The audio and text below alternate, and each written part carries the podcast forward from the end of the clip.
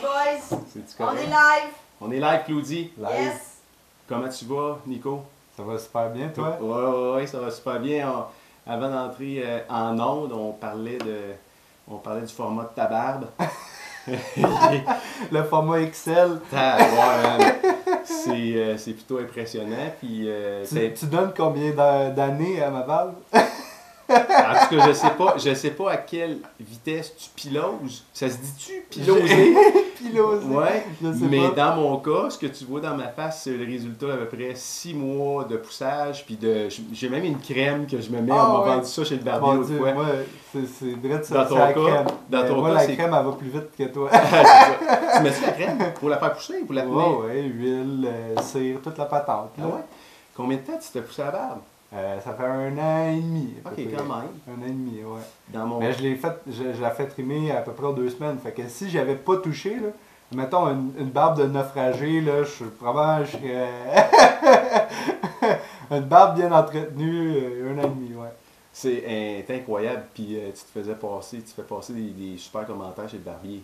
Super, super commentaire. Des fois, moi ce que je trouve drôle, c'est quand je passe à quelqu'un puis quelqu'un m'arrête pour juste me dire, ou même des fois, c'est niaiseux à dire. Ça, je, je sais pas si c'est moi qui fais des idées dans ma tête, là, mais des fois ça arrive là, que je me promène en public, là, autobus, euh, métro, whatever.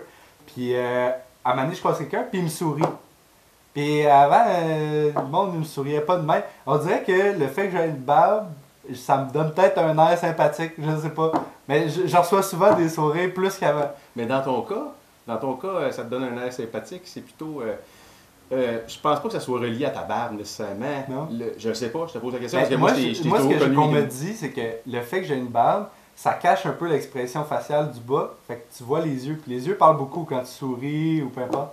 Fait que. euh, puis ben, ça a un bon, un bon côté, ça. Parce que des fois, tu sais, t'as une petite face de, de dédain ou whatever d'en face, ça cache un peu aussi. Mais la barbe, euh, la barbe n'a pas le même effet sur tout le monde parce que des gens pour qui la barbe, ça les Ouais. rend, on dirait qu'ils ont l'air encore plus méchants. Dans ton Ouais. cas, tu ressembles à. T'as l'air d'un gentil géant. Attends, Hein? tu m'as pas vu sur un terrain de soccer. Quand j'arrive au soccer, là, j'ai une autre face. Je suis vraiment. Moi, au soccer, ok, c'est là que je me défoule. Euh, c'est là que, que je donne tout mon, mon, mon jus, là, tout mon stress de la semaine. Fait que quand j'arrive sur le terrain, des fois, j'ai des gars dans mon équipe là, qui me regardent de côté et me disent Nick, tu fais peur. Vrai. je suis comme, tu sais que je suis un, un petit toutou bien gentil, super souriant, mais tu sais, quand je suis comme essoufflé, là, je respire fort, puis les bien sérieux, là, dit Nick, je veux pas me pogner avec toi. C'est clair. Mais t'as euh, le sourire facile, en tout cas. Ouais, ça, c'est. Puis dans ton cas, je pense que. En fait, c'est très naturel dans ton cas. Là. Euh, tu peux pas faker des vrais Ah sourires. Puis dans ton cas, je pense que c'est un, un arme de persuasion Ouais. massive, peut-être. Dans Ouais, ton cas, le smile, ton smile. Quand, quand j'ai quitté ma, ma dernière job avant de commencer à être entrepreneur, euh, une des premières choses qu'on me dit dans tous les départements, le département de consultation, ils m'ont tout dit bye, l'administration, les ventes, euh, le- ils m'ont tout dit la même affaire. Ils disent Nick, on va s'ennuyer quand tu ris. Il dit on t'entendait au bout du corridor, on savait que c'était le fun, mais on savait pas c'était quoi. Puis, puis même si je savais pas, tout le monde riait pareil Ah parce ouais. que c'était ton, ton sourire. Euh, mon boss il rentre. Hein? Puis il dit Nick, euh, baisse ton, ton, ton thème de voix. J'étais dans l'ascenseur, cinq étages plus bas, puis je savais que c'était toi qui riais. As-tu le profil euh, as-tu le profil des gens dans ta dans ta profession, de ta carrière? Tu sais, Eh t'es es propriétaire d'une boîte de, de programmation. Euh, T'es-tu type d'un geek? Les geeks, ça ressemble toutes ou. euh, Euh, ça dépend lesquels. Ouais. Euh, moi, le- le- la définition que je donnerais à geek, c'est d'être vraiment intense ou vraiment, vraiment aimer quelque chose incroyablement, plus que la moyenne des gens, mettons. Mais euh, je pense pas que c'est nécessairement par rapport à l'informatique. Je pense que tu peux être geek avec un jeu vidéo, tu peux être geek avec euh, la- les cinémas. Tu sais, mettons, je vois un, gars qui, qui connaît tous les films depuis euh, 1940, admettons, là. Comme pour moi, c'est un geek aussi, c'est qu'il devient tellement passionné de quelque chose que sa vie tourne juste alentour de ça. Euh, je te disais, j'ai- j'ai quand même une certaine fixation envers l'informatique. Pour moi, toute, euh, toute ma pensée a une saveur informatique. Mais euh, je suis très aussi dans, dans l'humain. Je te parlerai un peu de, de- de mon parcours, puis euh, par où j'ai passé, mais j'ai tout le long de ma, ma vie, j'ai tout le temps eu un contact assez proche avec les gens. Puis euh, je pense que si on m'enlevait ça, euh, je serais pas heureux dans ce que je fais. Tu es un geek du monde. Ouais, un geek du monde. Un geek, un geek du monde.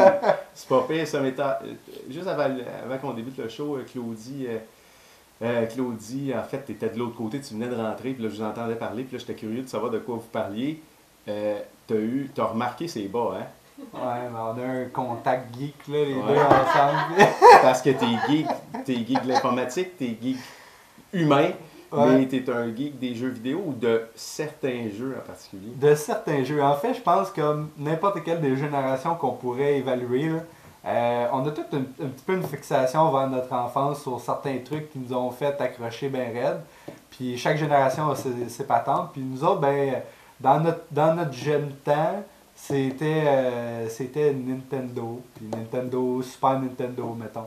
Fait que tu sais, toutes les références aux jeux de ces années-là, là, c'est fort. Dans la génération juste avant la tienne. euh, c'était l'Atari, c'était le Ah ouais. ColecoVision. ça. J'ai un Coleco. euh, Ah. là, maintenant, il est rendu au chalet, mais mes parents avaient acheté ça. On, on l'a encore, euh, des, des cassettes, là, on en a à finir. Autant, Coleco, là, t'avais les cassettes que tu pluguais sur le dessus, Ouais, mais t'avais aussi les cassettes que c'était comme les cassettes de tape, là, de, de, de musique, là. ouais. Mais quand il loadait le jeu, il fallait qu'il débobine toute la cassette pour loader Charger, les... le, charger jeu le jeu. avec la cassette. Mais c'était drôle parce que t'entendais là, le jeu qui travaillait, il zip d'un bord, zip de l'autre bord, zip d'un bord, zip de l'autre bord, puis à un moment donné, le jeu apparaît. Puis là, tu jouais, mettons, à Mario Donkey Kong avec les, les, les tonneaux qui descendaient.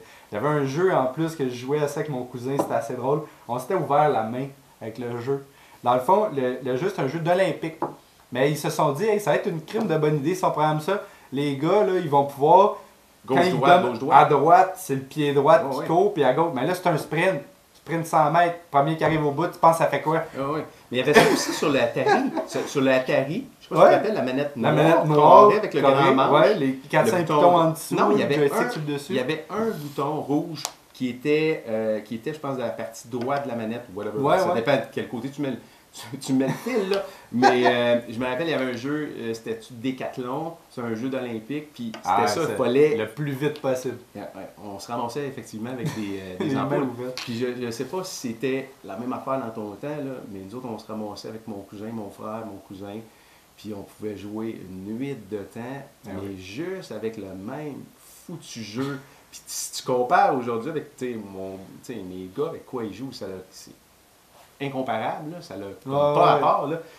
Tellement ça l'a évolué, mais on avait tellement de fun avec ça. C'est, euh, tu sais, puis tu recevais le jeu à Noël. Ouais. Là, puis là, là, on- ça- un jeu pouvait nous occuper toute l'année. Aujourd'hui, c'est plus de même, là. Ah, c'est ouais, plus de même. Ton, ton Ben, jeu. mon premier jeu à vie, là, je Oui. me rappelle encore. En fait, là, moi, ma mère était un peu euh, anti-sédentaire. Elle, elle voulait que j'aille dehors, elle voulait que j'aille jouer au soccer, elle voulait, elle voulait que je sorte. Euh, Puis, tu sais, dans mon temps, c'était un peu le, justement Nintendo, tout ça qui commençait à arriver. Fait que là, mes amis, c'était comme, Hey, tu viens-tu jouer à Nintendo chez nous? Ah, tu viens? Puis moi, je n'avais pas chez nous. Puis ma mère était contre ça, comme, non, je t'achèterai jamais ça. Puis, euh, à un moment donné, quand j'ai. j'ai je- je- à un moment donné, t'es ado, tu pousses un peu la note, tu veux l'avoir pareil. Euh, fait que là, à un moment donné, ma mère elle me dit ben, si tu le veux, il faut que tu ailles faire des sous toi-même, puis tu vas l'acheter avec ta propre argent. Fait que là, ben, qu'est-ce que j'aime faire dans la vie? Je joue au soccer. Je pourrais peut-être arbitrer le soccer. Là, j'ai fait des cours pour euh, arbitrer le soccer.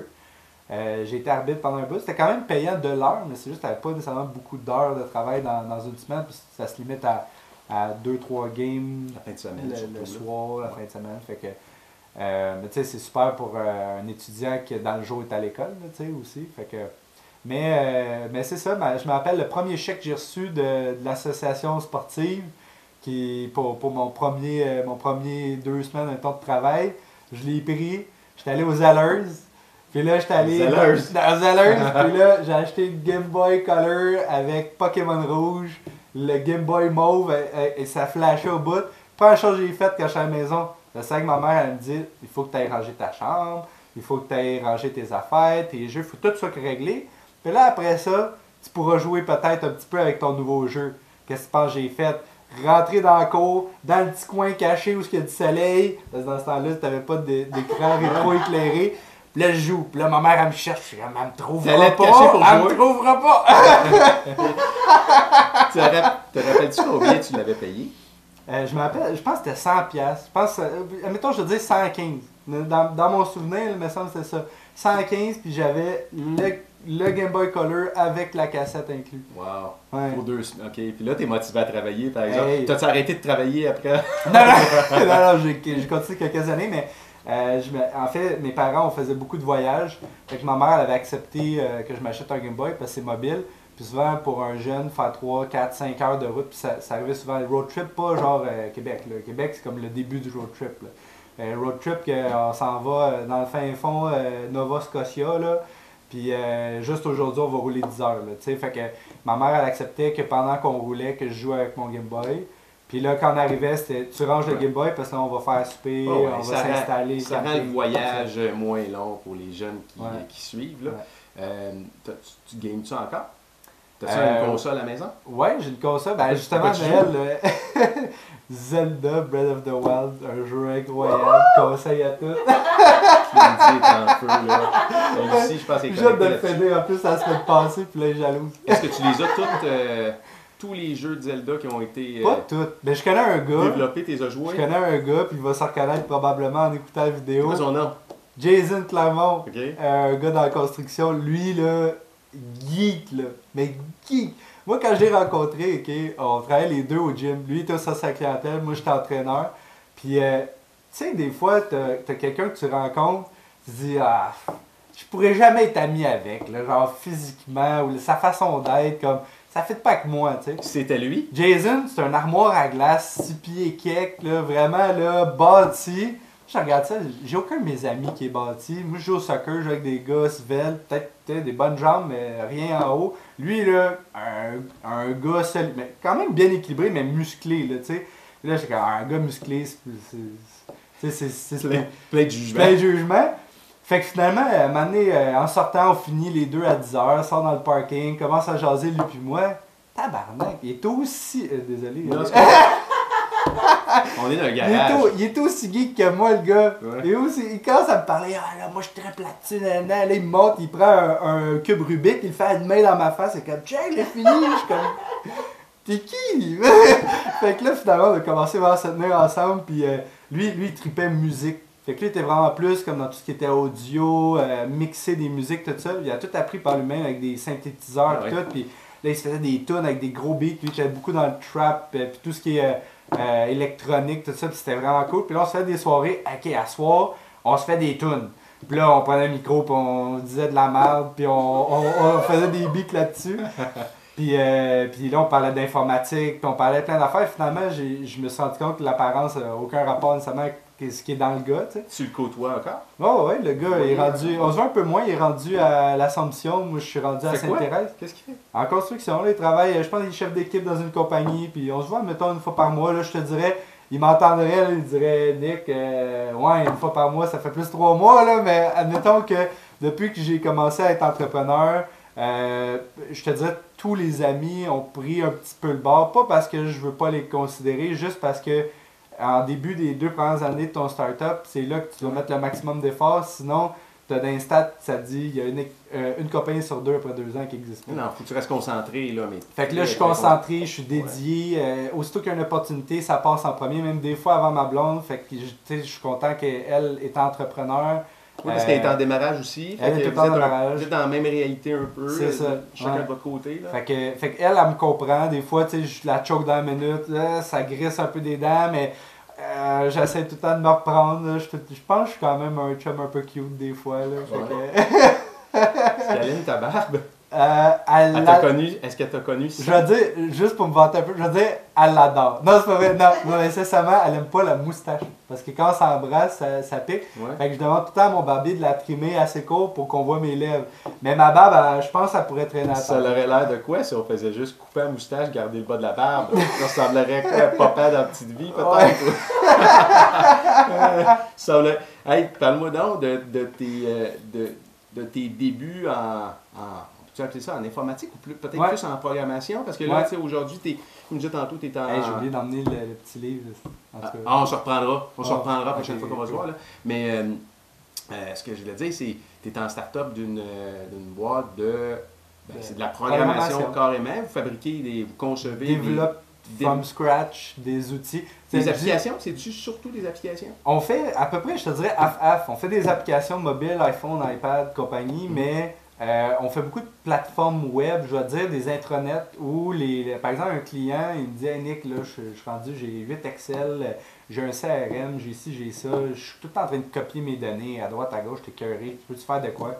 Là, je fais une interface, puis là, je suis capable de connecter toutes ces données dans une interface. Fait que là, il clique sur le bouton, ça génère facture automatique. Puis, on, essaie de, on essaie de simplifier la vie des, des PME qui n'ont pas nécessairement les budgets d'un bombardier, mais qui ont les besoins d'un PME en- avec les technos qui existent maintenant. Tu sais, es installé à Sainte-Thérèse? Ouais. Ça fait pas longtemps, je pense que tu es rentré 1er dans tes décembre. 1er décembre, ça faisait longtemps qu'on négociait. Quand on a déma- quand, ok, on fera une vidéo une autre fois, là, mais à un moment donné, j'ai commencé bambouche à mon condo, moi puis Max.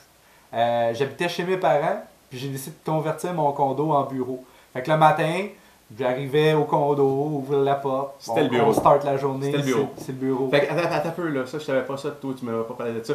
Tu habitais chez tes parents, c'est ça? Ou t'es. En fait, t'es probablement redéménagé chez tes parents pour libérer le condo Ben, en pour fait- le transformer en en, bureau. Le- ça s'est pas passé exactement comme ça. Parce qu'on retourne tous chez. Je sais pas si toi ça, ça t'est arrivé. Au moins deux fois. Moi, j'ai quitté, euh, quitté l'école à, à 16, 17 ans, j'avais pas fini mon secondaire 5, je je suis parti, j'ai eu une bonne job. Finalement, quand je me suis rendu compte que je n'ai pas passé ma vie d'une shop, je suis retourné à l'école, mais à ce moment-là, c'était plus de revenus, je voulais faire ça à temps plein, je suis retourné chez mes parents. Euh, tu sais, puis quand tu pars, tu as 16, 17, tu te dis, je ne reviendrai plus Je jamais je ici. sais pas si c'est une tendance, mais j'ai l'impression que les gars, on est plus susceptibles à ça. Il me semble que quand De se partir, de partir. Non, de revenir à la maison. On part, on part peut-être trop tôt aussi. Ah, peut-être, peut-être, mais. Mais moi, on est immature à 16, 17 ans. On oui, est encore des oui, bébés, sincèrement. là. À cet âge-là, je dis non, on est mal, ouais, sais là, je, sais tout. Mais, mais maintenant que je parle, ouais, je te dirais que euh, on est en retard, ces filles, ouais. Fait qu'il s'est passé quoi avec le condo? Ben, en fait, en fait j'ai, euh, quand, quand j'étais directeur dans la compagnie d'informatique, euh, ma- mon ancien job, j'avais mon condo, le petit train-train, c'était, pas trop loin, à peu près 10 minutes de, de la job. J'étais bien content, je le faisais en vélo l'été. Puis, puis euh, à un moment donné, il y a, il y a un bon jour, j'ai, euh, j'ai appris que mon frère euh, avait le cancer. Euh, puis que euh, ça- m'a donné un gros coup. J'ai décidé de rester au condo, mais j'ai essayé de passer plus de temps avec mon frère, tout ça. Puis, tu sais, il y avait des, des, des bons, euh, je sais pas comment on appelle ça, pronostics, ou je sais pas trop. Mhm. Fait que, il fait les, les démarches, c'est quand même un cancer agressif. euh, en fait, un des plus agressifs, mais euh, ils font les démarches. Puis bon, il, il va à chaque semaine faire ses traitements et compagnie. Puis, euh, Il est à là- Montréal, lui, à ce moment-là. Ouais, fait que là, il fait des allers-retours euh, à Montréal. Fait que moi, j'ai, je travaille encore, mais je dis à mon boss, c'est correct, je peux, tu sais, je peux quitter à peu près à n'importe quel moment. Des fois, je vais vouloir quitter plus tôt, tout ça. Puis il est super ouvert. Euh, fait que j'avais des heures fle- flexibles. Puis à un moment donné, après un an que euh, qu'il qu'il se battait contre le cancer, puis que euh, il, considérait comme en rémission, euh, ben là, il y a eu un deuxième appel, comme quoi que là, il y avait une récidive, puis que ça s'en allait. Il n'y avait plus rien à faire. Puis moi, ça m'a tellement fait un choc quand j'ai su ça, qu'en 24 heures, mon condo, il était pacté dans des boîtes, dans un camion, chez mes parents. En 24 heures, j'ai trouvé les chums, j'ai trouvé, même, j'avais trouvé même un locataire. J'avais, en 24 heures, j'avais quitté la place, tout mis dans, trouvé le camion, tout pacté dans le camion, mes chums étaient tous venus m'aider, tout emmené chez mes parents, et j'en ai des frissons juste à y repenser. Puis le, le lendemain, je suis en train de négocier le bail pour que quelqu'un rentre, genre trois jours plus tard, Au condo. au condo. Fait que la semaine d'avant, moi, j'étais comme la vie va bon train. La semaine d'après, condo vide. Une petite boule là, de, de poussière qui roule dans le condo. Rien. J'ai vidé ça complètement. Wow. Tu, euh, tu- bougeais pour te rapprocher de lui, être capable de. Ouais. faire Tout le temps qu'il- que je pouvais avoir. Euh, au début, euh, euh, il était encore euh, lucide et compagnie. Fait que, euh, tu sais, je continuais deux jours semaine au bureau. Je faisais des trucs un peu à la maison. Mhm. Puis je restais tout le temps avec lui toute la reste du temps. Puis là, après ça, il y a eu un épisode où il a, il a- il a carrément perdu la carte. Il a fallu qu'il soit amené à l'hôpital. Puis qu'il il reste là définitivement. Euh, puis là, quand ça s'est arrivé, là, j'ai appelé mon boss, j'ai dit, moi je suis plus là. fais ce que tu veux, euh, je, reste en support, essaie de réorganiser tes affaires, je vais parler avec les derniers clients qui me restent pour les rediriger vers les deux, trois représentants qui pourraient me remplacer. Euh, je ne sais pas comment ça s'est passé du côté de mon ancien employeur parce que moi, je quand même, ça s'est quand même passé vite. Mais d'un certain côté, j'ai tout été là pour l'entreprise. Je pense que c'était réciproque, c'est une entreprise familiale qui est très compréhensive. Euh, c'est d'ailleurs un de mes clients maintenant. Ils ont été, ils ont été aidants dans cette période-là. Ils m'ont énormément aidé. Je ne sais même pas à quel point je suis reconnaissant de cette période-là. Avoir un autre employeur, ça ne serait pas passé comme ça. J'ai vraiment pu passer chaque moment. Je dormais sur, cinq jours, on se relayait, moi et ma mère, pour euh, passer le temps à l'hôpital. Mon père y allait la fin de semaine parce qu'il travaillait la semaine. Euh, puis je dormais quatre jours à l'hôpital. le, le petit banc que tu ouais. juste à côté de mm-hmm. mon frère. Je dormais à côté de mon frère. Euh, T'étais seul, euh, au moment où tu as quitté le condo, t'étais seul au condo ou ton frère habitait avec toi? Non, non, c'est ça. Mon frère, il, a, il, a, 6 ans de moins que moi. Mm-hmm. euh, fait qu'il était à lui, il avait quoi, 21, il était encore euh, chez les parents. Ouais. Je fais partie, ça faisait, mettons, 5 ans. Mm-hmm. Mm-hmm. Euh, fait moi, ça a comme été naturel. J'ai tellement été proche de mon frère quand j'étais jeune que ça a été naturel de juste débarquer tout ça. C'était comme demande-moi de faire une évaluation de priorité, ça m'a même pas pris 0,5 secondes choisir. C'est comme gestion de priorité, mon frère. Ma vie, ça sera les 70 ans qui restent, ou peu importe, on sait jamais notre sort.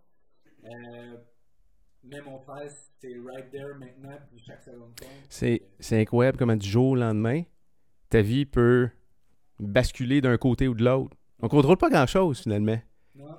On contrôle rien. Je pense que la force de, de de quelqu'un, que ce soit en entrepreneuriat, que ce soit en n'importe quoi, c'est d'être capable d'être ce que ton environnement te demande au moment que c'est besoin.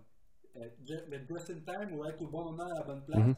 moi je pense que c'est la plus grande force que tu peux avoir. D'être dans le moment présent et d'être capable de prendre des, des, des, des, euh, des décisions en fonction du moment présent.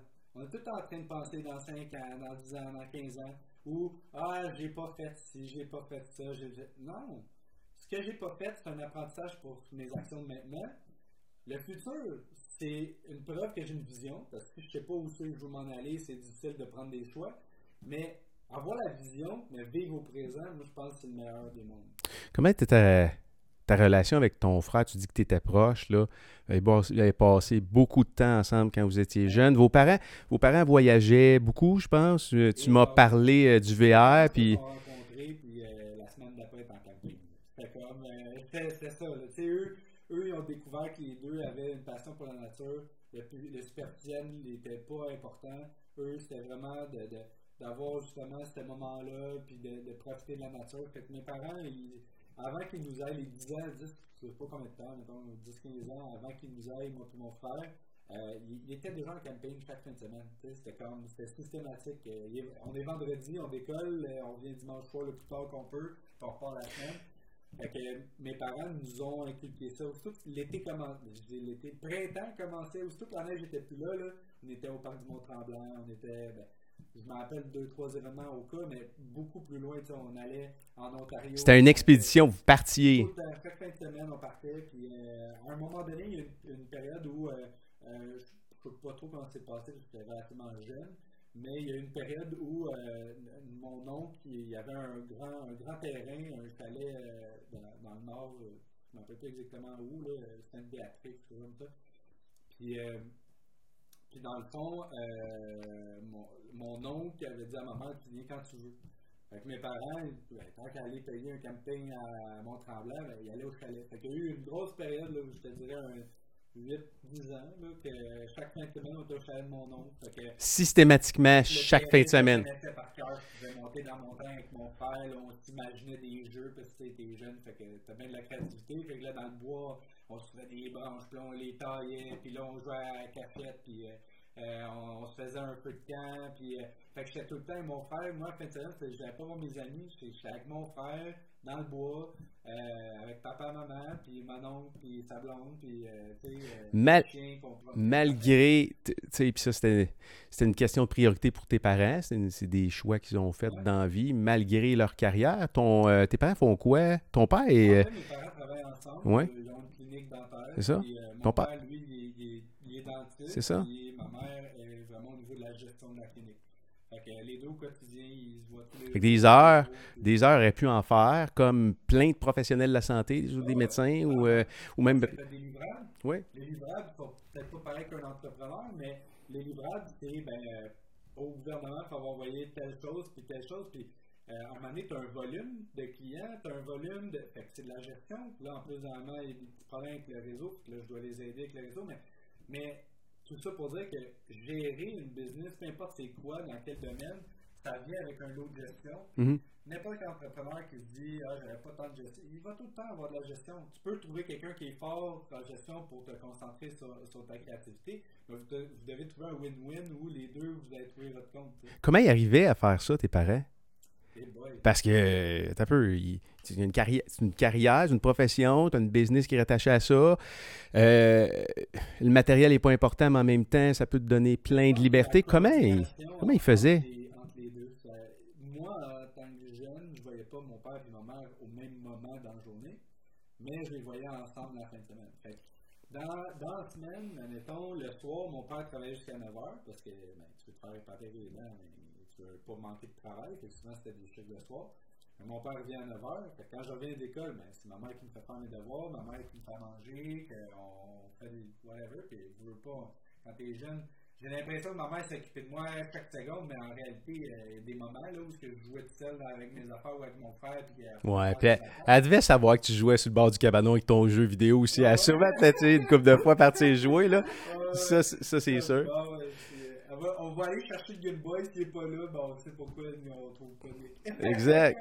Mais ils ont mis en place un, un genre de, de terrain dans lequel euh, ça a permis à toi et ton frère de, de passer beaucoup, beaucoup, beaucoup de temps ensemble. Là. Euh, ils, ont, ils ont comme favorisé, favorisé ça. Euh, c'est quelque chose qui est quand même très difficile de trouver cet équilibre-là quand tu es un entrepreneur parce que ça peut, ça peut être très prenant une business. Puis euh, tu peux dire, euh, tu tu peux- tu peux pogner euh, mauvaise habitude de dire, bon, mais ça sera la fin de semaine d'après. Puis là, tu sais, une fois par mois, tu coupes une fin de semaine, puis à un moment donné, tu coupes deux fins de semaine, puis à un moment donné, tu coupes trois fins de semaine, ça, tu peux te faire envahir par une business chez toi. Euh, t'as pas vu comment ils s'y ont pris. Vraiment, là, t'as pas... le domaine de la santé, ils ont, ont un, un- une espèce d'aura. Moi, c'est comme ça que je perçois de mon point de vue. Je dis pas que c'est nécessairement ça la réalité, mais de mon point de vue, on dirait que en tant que client, peu importe si ça soit un optométriste, un dentiste, un whatever, tu le sais qu'il y a comme son horaire, puis c'est à toi de quitter son horaire. Fait que les heures d'ouverture de la clinique, c'est là qu'il y a un téléphone qui répond, puis euh, le soir, la fin de semaine, ça répond pas. Mais on a comme l'impression que ces professionnels-là, ils travaillent comme des 60, 70, 80 heures semaine. La, mettons, Moi, je règle générale ou la majorité de ceux-là. je pense que les professionnels de la santé, ils ont, ils ont souvent c'est des gens assez cartésiens en partant, des analystes qui comprennent très, très vraiment en détail le, le profond d'un fonctionnement du corps humain, peu importe c'est quoi. Puis euh, j'ai l'impression qu'ils ont appris toutes les techniques qu'il fallait pour être ultra performant. Fait que quand je change, mettons, je mon père un implant, c'est 45 minutes. J'ai pas 46, j'ai- pas 50, j'ai pas 40. 45 minutes, je sais que ça va me prendre ça à job. J'ai l'expérience, je sais que c'est ça. Fait que dans mon horaire, c'est ça. Donc, je sais pas de faire des 60 heures le soir, peu importe. Il faut que ça fitte dans le moment que les heures d'ouverture sont. Mais ils tombent pas. Ça veut dire que le matin, son premier client est à côté avec le dernier. Oui. Puis arrive en retard. C'est pour ça qu'on se fait tout le temps appeler par leur, euh, Ouais. leur, leur secrétaire. Oublie pas, t'as un rendez-vous demain, puis euh, t'es en retard, puis euh, c'est... Ouais. En fait, je pense que, tu sais, souvent on dit que les, les, les professionnels de la santé font beaucoup d'argent. Je pense que n'importe quel entrepreneur qui trouve un moyen de, de planifier sa business pour que chaque heure de sa journée soit facturée, je pense que n'importe quel entrepreneur peut faire le même chiffre d'affaires qu'un professionnel de la santé. La seule affaire, c'est que, étant entrepreneur, on n'a pas tout le rodage que le service de la santé, mettons, peut avoir euh, amélioré depuis, je sais pas, 100 ans, 200 ans de médecine moderne. Je ne suis pas un spécialiste, mais, je pense que l'entrepreneuriat est peut-être un peu plus fait que ça fait en sorte qu'on ne charge pas 45 heures, on en charge 20, 15, puis le reste du temps, on fait de notre mieux. Ouais, ouais. Fait que, fait que, mais si, si on, n'importe quel entrepreneur qui trouverait le moyen de roder son pipeline là, pour que du lundi, matin 9h jusqu'à 5h, c'est chargé et vous va faire le, même argent au final qu'un professionnel de la santé. Ton, euh, ton déclic pour l'informatique ou la programmation, je pense que c'est plus la programmation qui t'a amené là où tu es aujourd'hui. Ça s'est passé comment et à quel âge? Tu étais jeune? Oui, ouais, quand même. Ben, quand même. Je te dirais que maintenant, c'est tellement rendu glamour l'informatique que les jeunes sont rendus de plus en plus jeunes, ceux qui commencent. Là. Mais dans mon temps, c'était quand même jeune, je pense. Euh, des, des early, peut-être pas les plus, mais des early. Euh, c'est qu'à un moment donné, tu commences, euh, tes amis sont tous intéressés par les jeux, les jeux vidéo. Fait que là, à un moment donné, une manette, tout ça. Puis à un moment donné, je me dis, OK, euh, euh je veux jouer à l'ordinateur, c'est des meilleures performances, puis tout. Puis là, je joue à mes jeux de course, puis je me acheté un volant, puis ça, tout le Ouais. Et euh, là, tu es tout le temps derrière l'ordi. Puis là, à un moment donné, tu te rends compte, là, quand tu installes euh, le jeu, là, ça plante, il y a un DLL qui marche pas. C'est comme, ah, OK, il faut gasser les fichiers, puis ajouter je sais pas quoi. Puis là, parler avec un chum, ah ouais, il y a un bug sur telle version, là, voilà, change tel fichier. Là. Fait que là, t'apprends à comme naviguer dans. C'est comme. Maintenant, l'informatique est plus solide qu'elle l'était, mais dans le temps, elle plantait tout le temps. Tout le temps un pop. C'est sûr que t'as entendu un ding de 1998 au XP, là. Ding! Ouais. tu sais, c'est comme. Fait que. C'est comme rendu une habitude d'aller jouer les fichiers, tout ça. Puis là, à un moment donné, ben, euh, à un moment donné, Par obligation, parce que tu voulais débloquer ou déboguer tes jeux. C'est ça? Ouais. C'est comme euh, la peste avec un petit carré ouais, ouais. Ouais, ouais. si tu le répares, tu vas pouvoir jouer. Fait que la solution, on l'aide à trouver vite. Est-ce que t'as. Là, t'as quel âge à ce moment-là? Euh, je te dirais que mes premiers intérêts étaient aux alentours de 12 ans. 12, 12 13 ans, là, aux alentours. J'ai commencé vraiment à plonger solide 15 ans. 15 ans, mais plus du côté programmation. Là. Euh, prog... Je dis programmation, là, je ne me considère pas programmeur. Non, non, non. Mais, mais dire que j'étais capable de configurer des choses pour que ça fasse ce que je veux. Tu sais? Euh, Comme quoi, mettons? Ben, quand tu fais, mettons un site web. Parce que c'est tellement. Pour moi, c'est du, du, chinois, là. Je comprends rien. Tu sais, tantôt, on a une image dans le studio, là, il y a une image d'un écran d'ordi, là, un écran d'ordi. Claudie a trouvé ça euh, ce matin. Elle dit ah, j'ai une belle photo, on va mettre ça là. Puis euh, tout est arrivé. Tu as su exactement c'était quoi le, le, le, langage probablement de programmation. Tu l'as vu tout de suite, c'est quoi ça? C'est du Java? Oui, c'est JavaScript. Ah, quoi que ça a l'air d'être mélangé avec un peu de. Comment on appelle ça C'est juste les, deux M qui sont là qui, qui viennent mélanger un peu, mais en haut, tu, tu vas chercher tes références. Puis là, mettons Copyboard. Non, copyboard. OK, copyboard, ben ça, c'est une classe. Puis là, après ça, ben, il y, y, a une propriété qui s'appelle JavaScript Driver. Puis là, il chose. Écoute. Et là où est-ce que tu as les deux points, ben c'est une classe statique. Fait que c'est un autre. Bon, mais là, tu viens de me perdre complètement. euh, moi, je pense que j'ai suivi même pas la moitié d'un cours. C'était du DOS, je pense, au secondaire. Si je te parlais en espagnol, tu me comprendrais-tu? Peut-être un peu si ma femme est mexicaine. fait que là, mais mettons en chinois, non. Non, non. Fait que je pense que c'est la même affaire. Tu sais, moi, moi, il y a des langages que je comprends un peu, le langage de programmation. Il y a des langages que je comprends vraiment beaucoup, puis il y en a d'autres. Euh, euh mais il y a une certaine logique. Je vois la logique, il faudrait que je prenne un peu de temps pour m'accoutumer, je peux dire ça comme ça. Mais au final, c'est que un langage de programmation, ça devient carrément un, langage. Tu réfléchis en C Sharp, tu réfléchis en, Java ou tu réfléchis en. Non, non, attends, non, attends un petit peu là. Là, ce que tu es en train de me dire, parce qu'on sais, quand tu vas te plonger dans quelque chose, que tu vas apprendre, exemple, je sais pas moi, une nouvelle langue, ou tu vas te, te je sais pas moi, t'immerser dans de la lecture d'un sujet spécifique, ou je commence un, un sport, exemple, tu n'as jamais fait de ski, tu fais du ski pendant une journée, quand tu dors le soir, ton cerveau continue à quelque part. En fait, je pense que ce que ton cerveau va faire, c'est qu'il va, euh, il va incorporer ou digérer ce que tu as mis comme nouvelle information dans, sa tête dans la journée.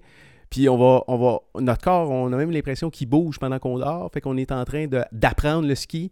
On rêve en ski. Euh, quand tu vas, en anglais, c'est la même chose. Quand tu apprends l'anglais ou une autre langue, tu, vas, tu, te mets à rêver en anglais. Fait que tout ce que tu es en train de dire, c'est que tu te mets à rêver en code. Tu codes la nuit. Ça arrive, des fois, je me lève, là, j'ai la solution à mon problème d'aujourd'hui. Je me réveille, là, comme, c'est là, right there. Tu l'as trouvé? Un bout de papier, je l'écris, puis là, je peux dormir. Le lendemain, je me réveille, j'ai la solution. Comme, ça, je te dirais là, que le métier de programmeur, puis là, je vais faire des stats avec d'autres métiers, mais le métier de programmeur, c'est un métier qui, qui souffre énormément d'insomnie. euh, il y a beaucoup de développeurs, euh, parce que c'est un travail mental au final. Euh, beaucoup créatif. C'est très créatif, mais un créatif cartésien. Tu sais, ça reste, as quand même des. C'est pas un créatif ben, Picasso ou whatever que tu garages la peinture. Il y en a qui m'arrachent la tête à dire que Picasso garage la peinture. Mais c'est ça pour dire que c'est un travail créatif, mais dans un cadre très logique. Euh, fait que c'est la créativité logique. D'où, d'où la difficulté de trouver des excellents programmeurs. Oui, exactement. Parce que c'est comme, c'est comme si tu demandais. Euh... Comme des programmeurs, ça coûte.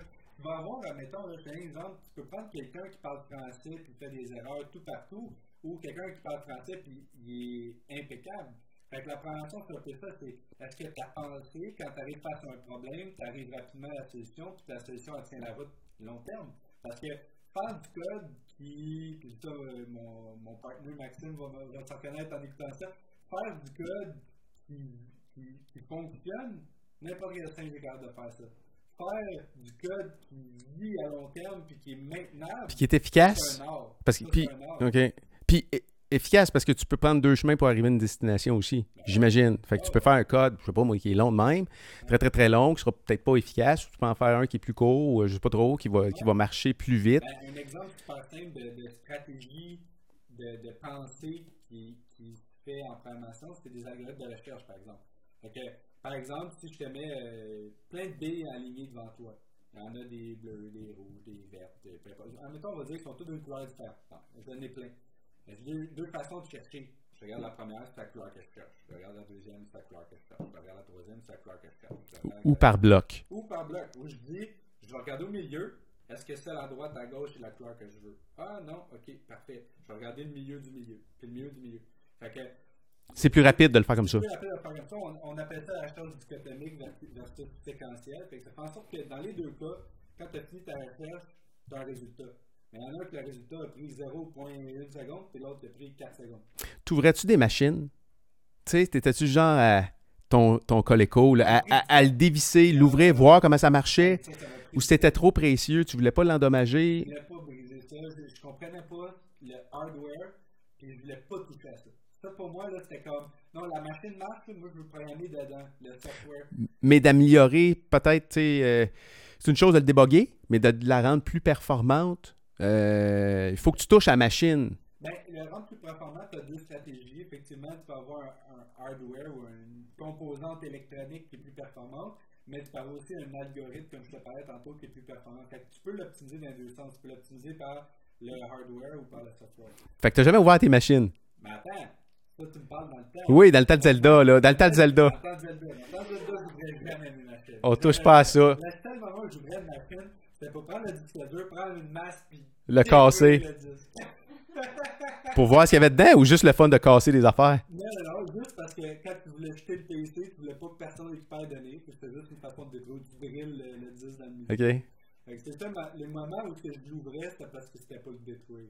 Mais c'était jamais pour euh, comment, ça, comment ça marche cette affaire-là? Ça m'intéressait pas. Pas à ce moment-là. Quand est-ce c'est arrivé? Euh, bon, cégep, au cégep, il y, a, il y, a, quand même un cours que c'est littéralement, il dit, gars, tu vas être programmeur, il faut que tu comprennes ce qui est dans ta machine, on va te dire c'est quoi le CPU, c'est quoi la RAM, c'est quoi ci. Puis euh, d'ailleurs, quand tu parlais de vidéo tantôt, j'ai une vidéo drôle que j'ai faite à. Ok, on le passera tantôt, hein. Ouais. Euh, dans le fond, on, on, a, on a comme fait une vidéo sur tous les cours qu'on avait, puis je joue le prof, là, dans ce cas. Mais tout ça pour dire qu'il y, y, avait un cours qui était vraiment démonter le PC, puis le remonter, puis qui fonctionne encore. Puis avais, tu l'avais jamais fait? Je l'avais jamais fait, dans, on était par groupe de trois, puis moi j'avais laissé un autre que lui, il avait déjà fait le faire. Mais il était tellement fin, ben, Valentin, il arrive, il ouvre ça, il me dit, ah, Yannick, là, je vais te montrer. Parce que moi, à ce moment-là, j'avais déjà un bagage d'informatique depuis, euh, mettons, 12-15 ans dans ces coins-là. Quand je suis arrivé en, technique de l'informatique, je clenchais tout le monde en programmation. Mais quand je là, je n'étais pas à l'aise. lui, lui, je l'aidais tout le temps avec la programmation. Mais là, il me dit, moi, ça, je connais ça, je vais te le montrer, viens, Nick. Fait que là, on l'a ouvert ensemble, là, il m'a montré, regarde, ça, c'est une braquette de RAM. Tout le temps que tu as des croches de même, quand tu rebranches, il faut que tu la tu cliques de même, tout ça. Puis à partir de là, j'ai commencé à monter mes PC. J'ai vraiment acheté les pièces individuellement sur Internet. Puis là, j'étais à l'aise d'ouvrir ma machine, clic, rentrer mes affaires, je là, un peu plus de disque dur, un SSD ou plus de RAM, etc. Fait que c'est arrivé après le cégep, mais c'était pas un intérêt que j'avais personnel. Euh, puis, euh, quand j'ai rencontré Maxime, mon, mon partenaire actuel, c'est lui qui me dit Hey t'es en informatique, moi aussi, fais du bénévolat dans une école pour de la robotique, ça tente de venir aider. Ah, je fais pas robotique, mais go. Fait que là, je suis allé, euh, allé assister un peu à la robotique, puis au début, je faisais juste écouter parce que je connaissais pas ça. À un moment donné, tu te rends compte que quand tu programmes, c'est des signaux, c'est de l'électricité. Euh, c'est la même affaire. C'est la même affaire. Fait que là, à un moment donné, j'ai commencé à m'intéresser plus à, la mécanique, euh, puis vraiment à l'électronique. Puis là, c'est là que je commençais à jouer avec des Arduino. Des quoi? Des... C'est quoi ça? Arduino, c'est comme un un, petit board électronique, un microprocesseur que tu peux programmer. Très léger, là, c'est, c'est, vraiment pas aussi performant qu'un PC, mais souvent ça va être pour des petites tâches distinctes, genre envoyer un, signal électrique pour démarrer un moteur, mm-hmm. ou euh, pour, euh, pour faire rouler un piston, mm-hmm. ou, whatever. Fait que c'est vraiment un microcontrôleur où il y a de la logique vraiment de base juste pour contrôler les signaux électriques. Euh, fait que, un petit Arduino, j'ai commencé là-dessus, puis le plug mes fils à Noël, ça, j'ai fait un projet euh, avec, euh, ben, je veux dire, avec Karine. Karine a, fait d'autres choses dans ce temps-là, mais, mais euh, j'ai pris une, une de l'aroma, je me suis fait une boîte de cadeaux. Je l'ai ouvert, j'ai fait des coups, je me suis plugué des moteurs, un Arduino, mets des batteries, connecte tous mes fils, programme ça. Avec mon tel, je pouvais programmer ma petite boîte de cadeaux. Qui se déplaçait. Avait... T'es-tu un patenteur? T'es-tu un patenteux? genre, chez vous, ça ressemble à quoi? T'as-tu une table de travail avec euh, plein de cossins dessus, une soudeuse, puis... Euh... Quand j'avais ma maison, ma première maison, euh, ça, j'avais mon atelier, puis j'avais tout. Euh, ça, c'est la passion de mon père à moi. mon père est encore pire patenté que moi. Mais, euh, oui, j'aime ça faire des choses de mes mains, tu sais. La programmation vient m'emmener un peu ça aussi, le côté créatif où je peux inventer inventer une idée. C'est juste que là, on tombe dans l'ordre virtuel au lieu d'être dans l'ordre du, matériel. Puis là, actuellement, y a-t-il une place où tu peux euh, exprimer euh, dans l'appart? Non, vous êtes serré, là, hein? Vous êtes serré. Euh, fait... mon stock, je la cuisine au complet, puis là, quand ensuite, ben, faut que je vide. Euh, ça ressemble... ça ressemble à chez nous, il n'y a pas longtemps, ça. Euh, T'as as fait quoi comme, comme cours au, au collège, au cégep? Euh, ben, en fait, le programme s'appelait gestion... Euh, euh, informatique de gestion, génie informatique. Ou en tout cas, comme ça. C'était vraiment, euh, vraiment euh, orienté pour. Parce que tu as deux branches. Tu as un tronc commun d'un an. Tout le monde fait la même affaire. Ils apprennent un peu les bases de programmation, etc. Puis à partir de la deuxième année, jusqu'à la fin de la technique, tu as un côté plus réseautique, gestion de parc informatique, base de données, sécurité informatique. Puis l'autre côté, tu as la programmation web, programmation mobile, développement d'applications, développement web, euh, programmation de logiciels en général. Et tu as, euh, tu as un diplôme universitaire? Non, non. Ça fait que tu arrêté après le cégep? J'ai arrêté après Carré ah, ah oui? c'est dit là, c'est assez, là. je m'en vais faire l'argent.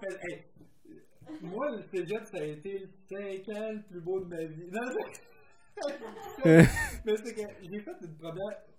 Attends un peu, 5 ans? 5 ans de cégep? Ah ouais? As, non, t'as changé de programme plusieurs fois. Ouais, je me suis fait kick-out une fois deux. Tu t'es fait kick-out? Ouais, ouais. En fait, en fait, c'est... Tu faisais quoi, man?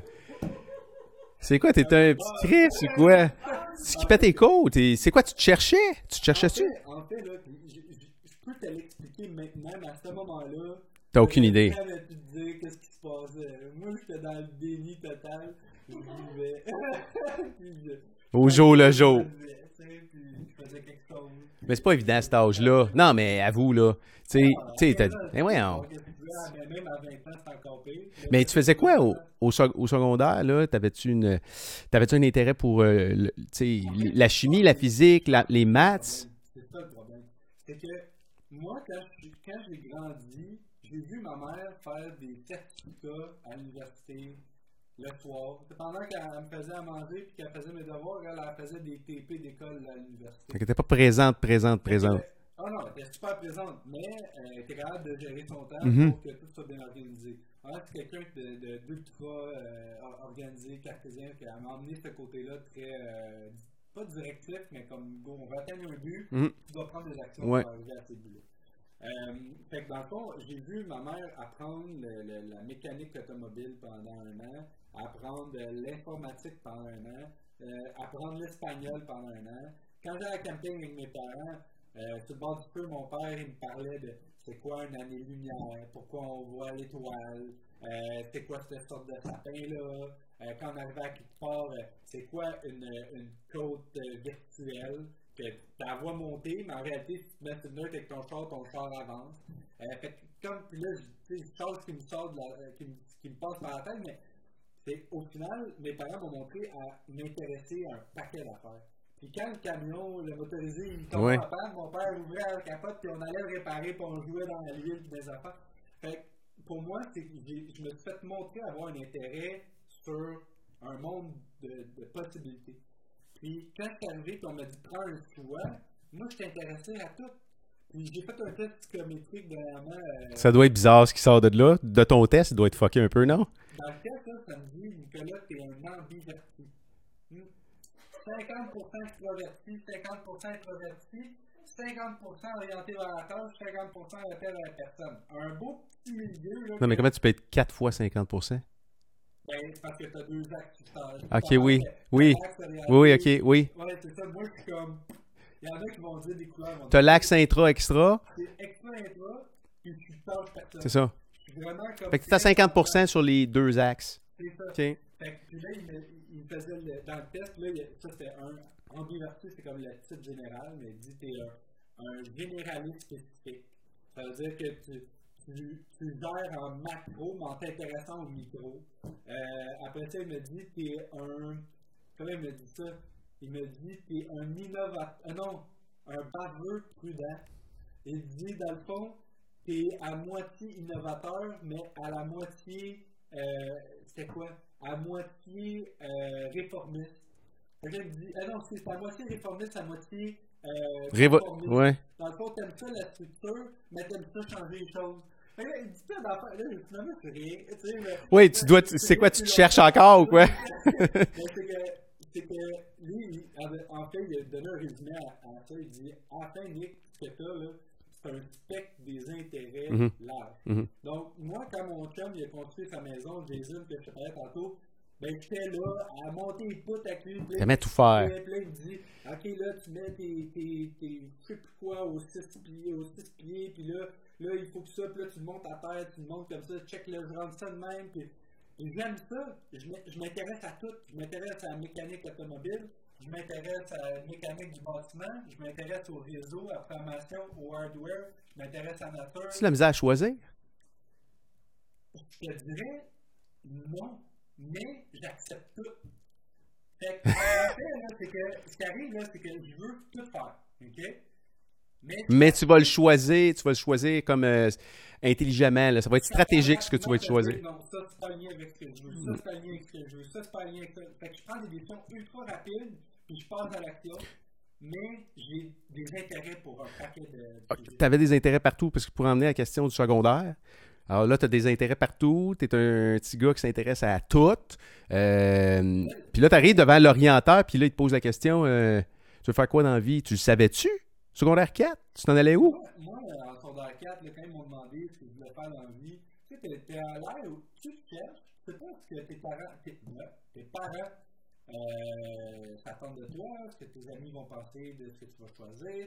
Il y a tellement de choix, tu sais, ils te donnent un petit livre. là. On va te donner combien de papiers tu vas cliquer dans ce job-là, combien de gestion tu vas faire, Hey. combien de. Voyons donc. Tu regardes le, le- le- le cahier, il y a 400 000 sortes de jobs différentes avec la pondération, combien ça gagne par mois. C'est comme. Choisis-toi une vie dans, ce- dans ce catalogue-là. Ouais, c'est comme un peu fucké. comme- fait que moi, ce que je me suis dit, regarde, c'est tellement compliqué, là, cette histoire-là. Je pense que ça, ça va faire plaisir à mes parents. Je vais suivre la ligne de mon père. Moi, en tant que nature, moi, aller faire mes études. de- T'avais les notes, t'avais les notes, t'étais bon? Au, au secondaire, j'avais des espèces de bonnes notes. J'ai tout foiré ça au cégep. C'est passé.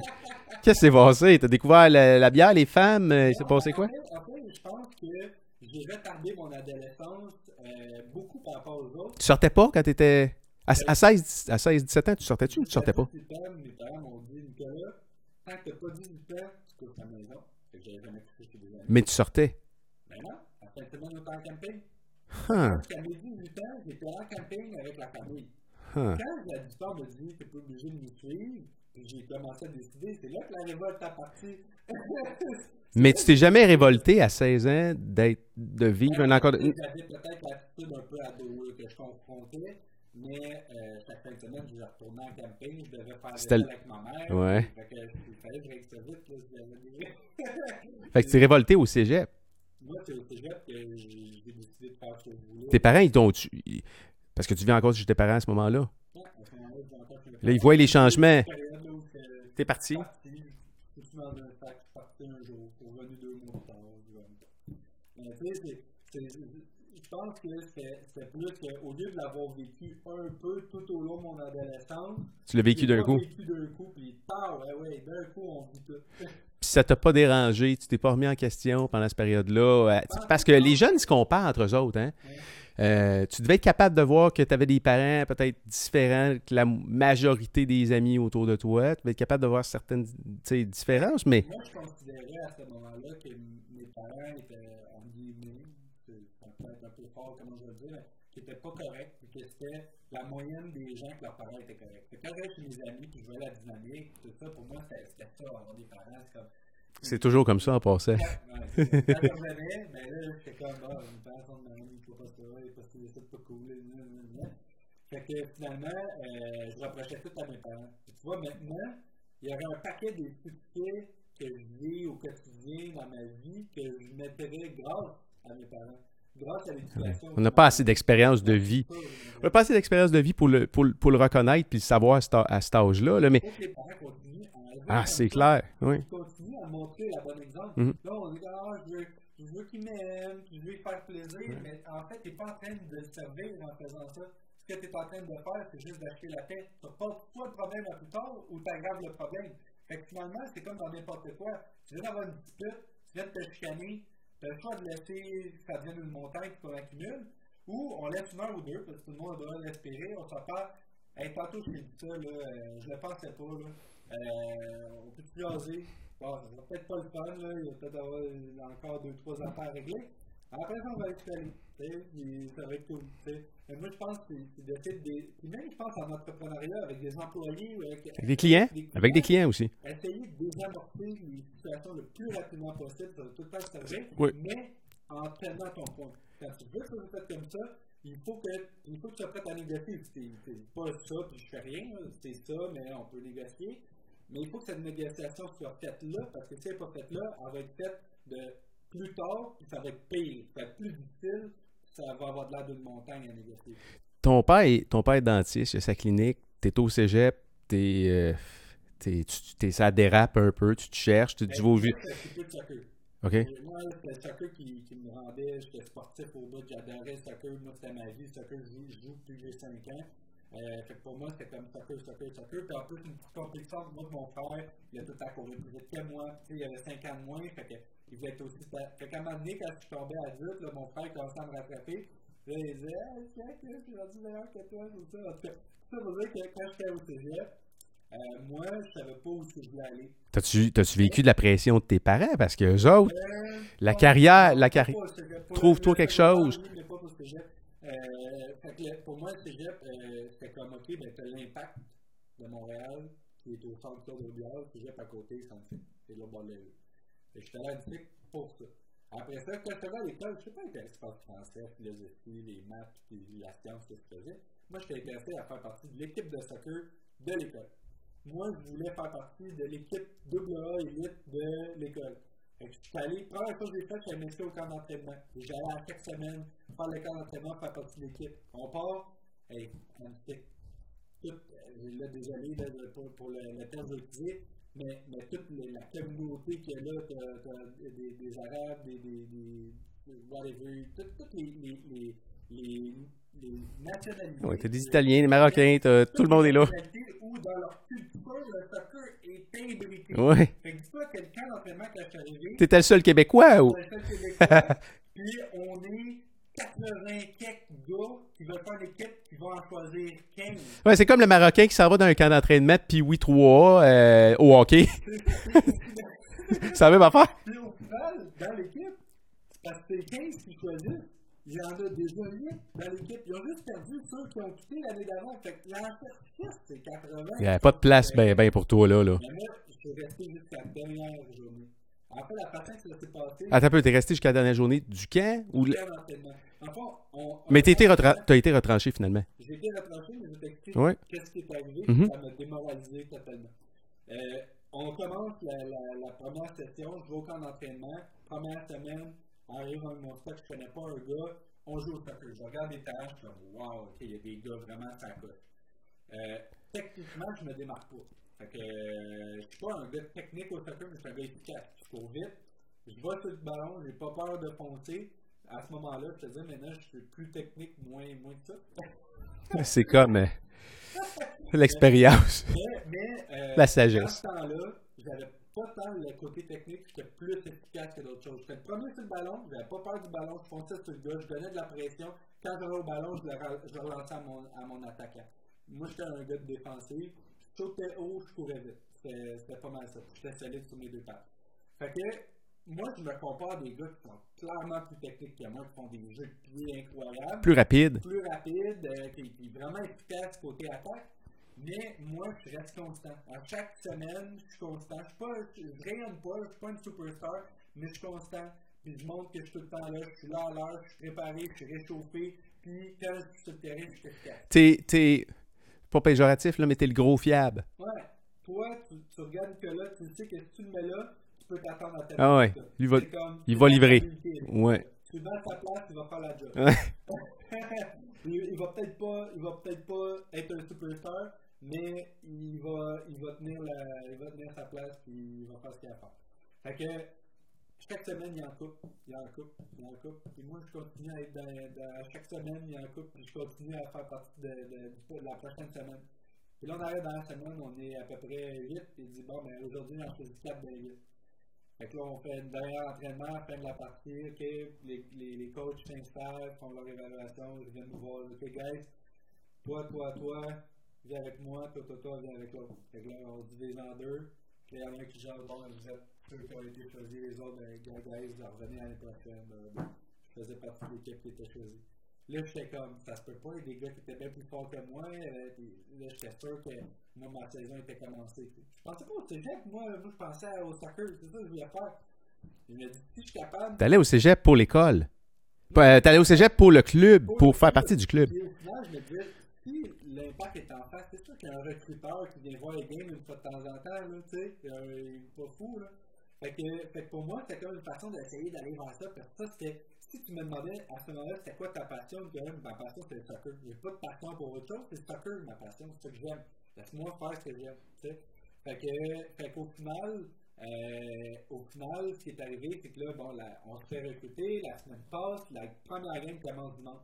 Fait que là, dimanche, moi, je suis en train de me préparer, à soir, je m'en vais, la game est à 9h, nanana, tout ça. Coach m'appelle à peu près à 6h le soir, 3 heures avant la game. Il me dit, Nick, il dit, euh, j'ai un gars que je pensais que c'est sa troisième année de cégep.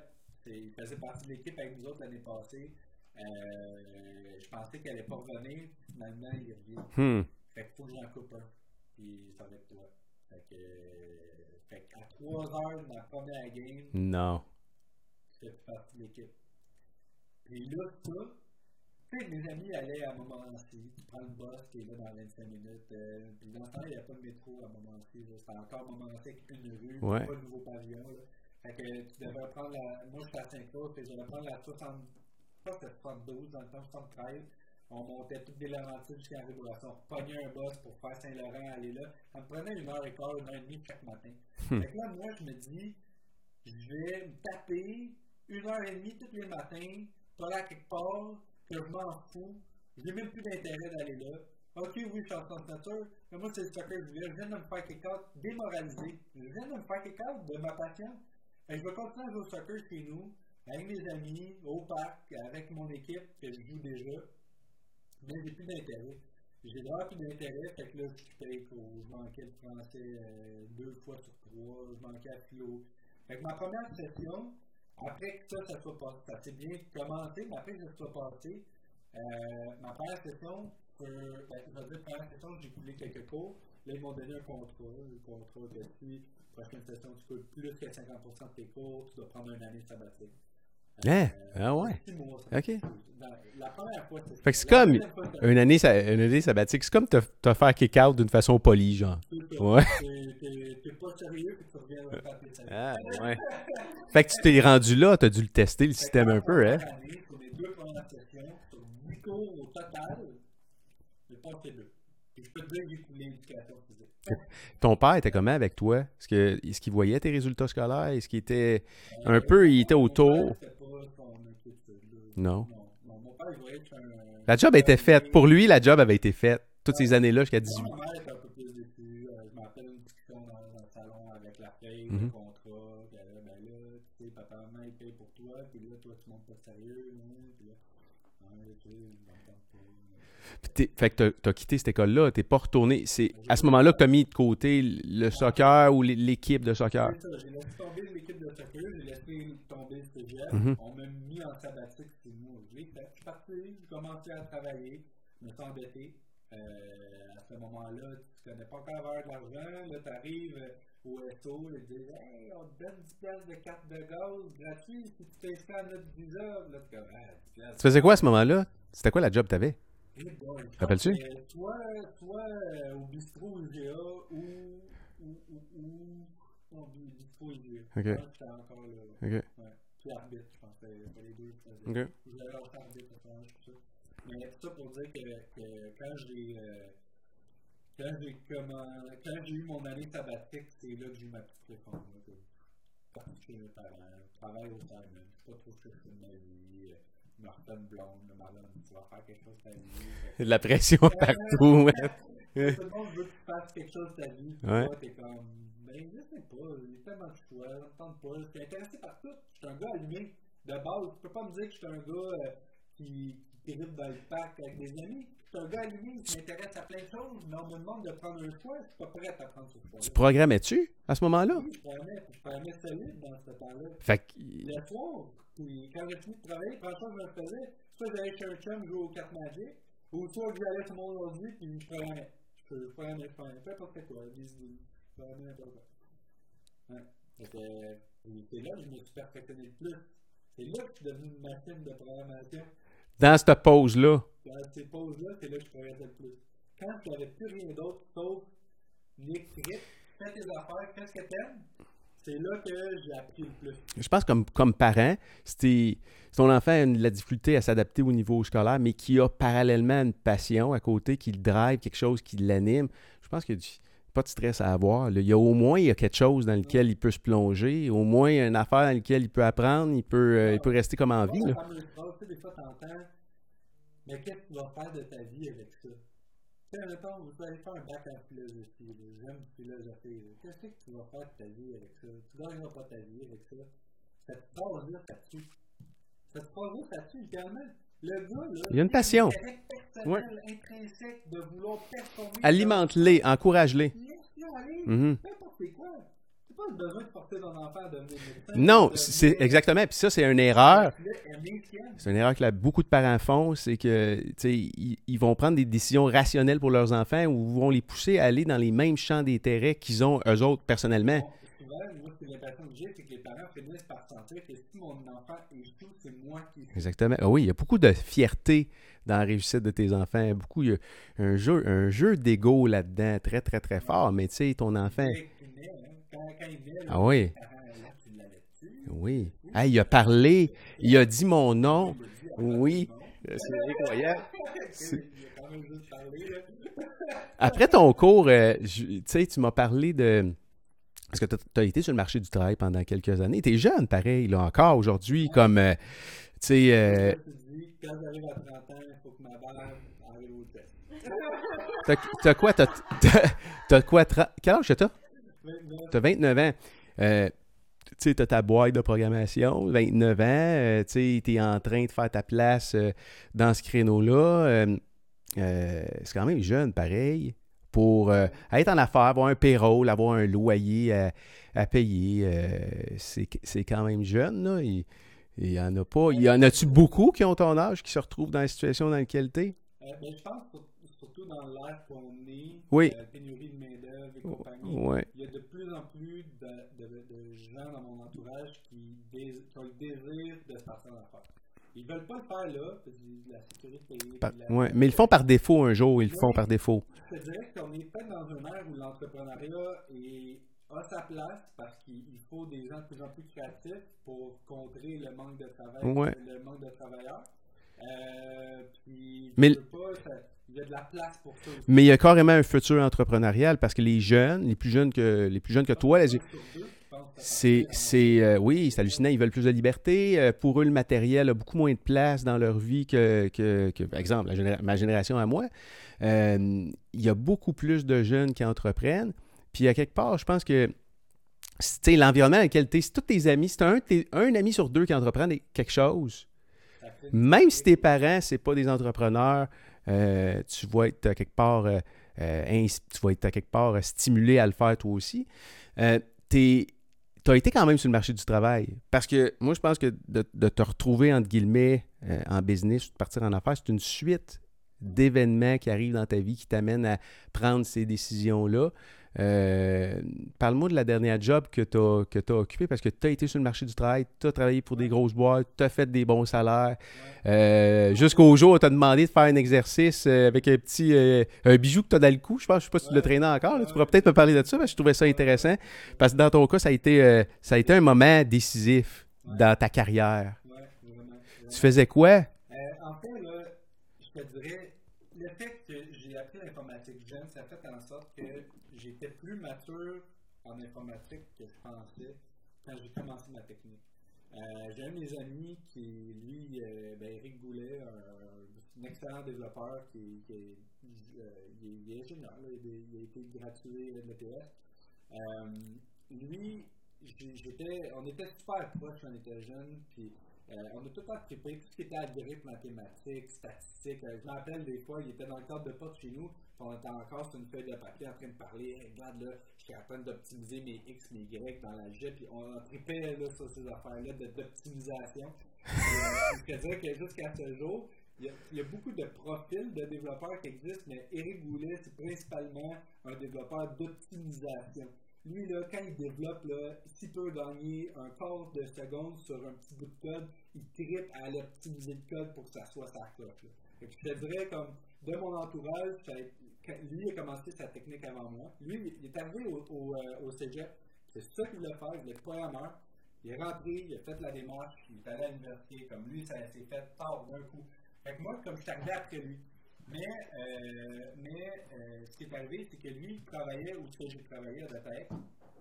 Puis, euh, il cherchait un gars pour faire des jobs moins fun, parce qu'en programmation, je dis pas tous des jobs le fun, des c'est du copier coller et compagnie.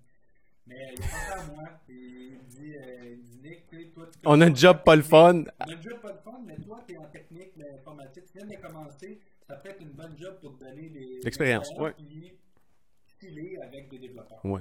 Euh, fait que moi, je suis allé porter mon CV, j'ai rencontré Charles, super homme d'affaires, vraiment humain, super cool comme gars. Euh, il arrive, puis là, ah, quoi, ouais, je, je vais t'essayer, là, regarde, euh, je vais te donner ça, là, puis on va te trouver quelque chose. Fait que, tu sais, salaire minimum, mais on s'en fout. Je viens de commencer ma technique informatique. Oui. Puis ma première session, là, ça fait même pas un mois que j'ai commencé ma première session, j'ai une job en informatique. Oui. Fait que pour moi, c'était comme, de tous mes amis, je suis le seul Non, qui a déjà une job en Non, c'est un, c'est informatique. un investissement pour, te- pour ta carrière. Tu, sais, tu te retrouves. C'est pas, c'est pas la tâche comme telle. T'as même affaire pour moi, pour mes premiers emplois après l'université. C'était pas la tâche qui était importante pour moi. C'était de côtoyer des professionnels qui étaient dans ce secteur-là, de pouvoir entendre des choses, participer à des projets. Ça a une valeur.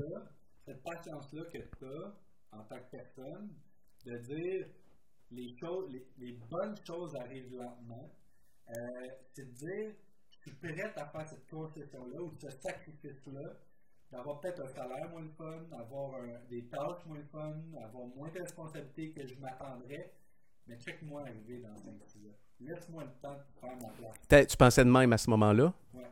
Puis- la patience, une patience incroyable. Mais t'avais-tu des amis autour de toi qui étaient pas. euh, avec qui tu jasais à l'école ou qui étaient pas dans le même mindset, qui disaient ça n'a pas de bon sens de travailler à, à 10$ piastres de l'heure, tu te fais abuser, c'est une job poche?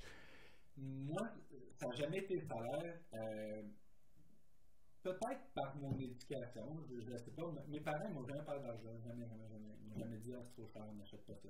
Quand on a-tu besoin, non. C'est pas, on a-tu l'argent ou pas, et on a-tu besoin ou pas. Puis, euh, si on a besoin, on l'achète. Si on n'a pas besoin, on l'achète pas. Fait que euh, mes parents m'ont comme montré à, à pas donner de valeur à ça, mais quand j'étais là, puis je faisais ce job-là, le matin, j'arrivais, puis je voyais, je pouvais parler avec Charles, le président, je pouvais parler avec oui. le directeur de développement, des, euh, oui. développement euh, euh, recherche et développement. Oui. Euh, je pouvais parler avec le gars du sport technique qui oui. le réseau. Je pouvais parler avec les consultants qui parlaient de, de, de toutes les affaires.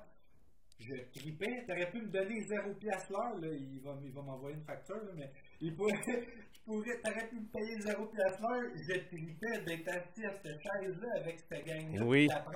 Eh oui, j'ai, ça fait passer, je ouvre une parenthèse, Paul, tu m'entends, mon, un de mes, un, je te dirais un de mes, mes mentors en ressources humaines, parce que moi j'ai fait une formation en ressources humaines, euh, ce gars-là, à l'époque, il venait de m'embaucher, puis à toutes les fois, ça a duré. Euh, en fait, je pense que ça a duré très, très, très longtemps. Toutes les fois qu'il sortait de son bureau, puis s'en allait aux toilettes, je me levais de mon cubicule, je le suivais, je m'en allais aux toilettes avec lui. Il y avait, il y avait deux urinoirs, puis je pouvais m'installer à côté de lui. J'avais même pas envie, je faisais assembler de pisser. Puis là, je posais des questions, puis là, ça me permettait de, de, prendre une partie de son brain, mais ça faisait un peu bizarre parce que c'était d'un département de ressources humaines, il y avait plein de femmes, puis à toutes les fois qu'ils se levaient qu'elle allait aux toilettes, j'allais leur rejoindre là-bas. Alors, je sais pas s'ils s'en rappellent, ils s'en rappellent peut-être pas, là, mais. Oui, t'étais bon en crise, t'étais sneaky. Ah, ben, c'est. Moi, je le voyais vraiment.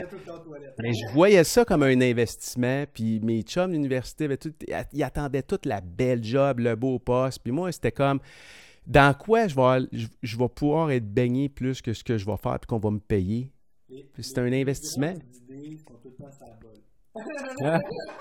Dans mon cas, euh, dans mon cas, c'est très vrai dans la douche.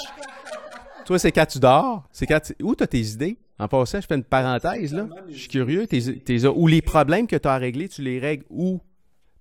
Parce que c'est un travail qui est très intellectuel. Oui, euh, j'ai une façon de, de penser, puis ma blonde va en témoigner par ma cuisine extraordinaire. J'ai une façon de penser très cartésienne, donc j'ai, la, j'ai énormément de facilité à. Quand je me mets sur un problème, je pense à rien d'autre. Je suis en focus, là. C'est dans une bulle. Focus, je pense qu'à ça. J'ai quelqu'un qui me demande. Reviens tantôt. C'est là que je le fais. Ouais. Mais après ça, quand je vais venir à toi, tu vas avoir mon attention. Ouais. On va être. On va jaser pour vrai, puis tu vas avoir mon attention au complet. Quand je vais te quitter, tu n'auras plus du tout mon attention, parce que je vais la donner complètement ailleurs. Fait que je suis prêt. Je mange, là, mon assiette, là. T'es dans ta bulle. J'ai fini les petits pois, je mange des patates. Fini les patates, je mange. C'est comme, je mange par étapes, je réfléchis par étapes, mais je pense à plein de choses aussi. Mais des fois, quand j'ai une idée qui me pop en tête, tu te concentres dessus. Je me dis, oh, ok, cette idée-là est bonne. Je veux pas oublier la prémisse, mais c'est pas à ça que je pense. Je m'en vais, je me note sur un post-it. Je vais réfléchir à ça tantôt. Là, je finis ce que j'ai à faire, je reviens à ça. Ok, oui. Là, là, je commence, et là, je vais passer le temps qu'il faut pour penser à ça. Fait que ta cuisine, tu parlais de ta cuisine, c'est que tout doit être bien placé dans ta cuisine. Non, c'est que je suis mauvais à mort pour faire, pour faire la bouffe. OK. la, la, recette a dit 22 minutes. 22 minutes. Moi, 22 minutes, c'est 22 minutes. OK? Pas, pas 25, pas une heure et quart. 22 minutes. Fait que là, je commence.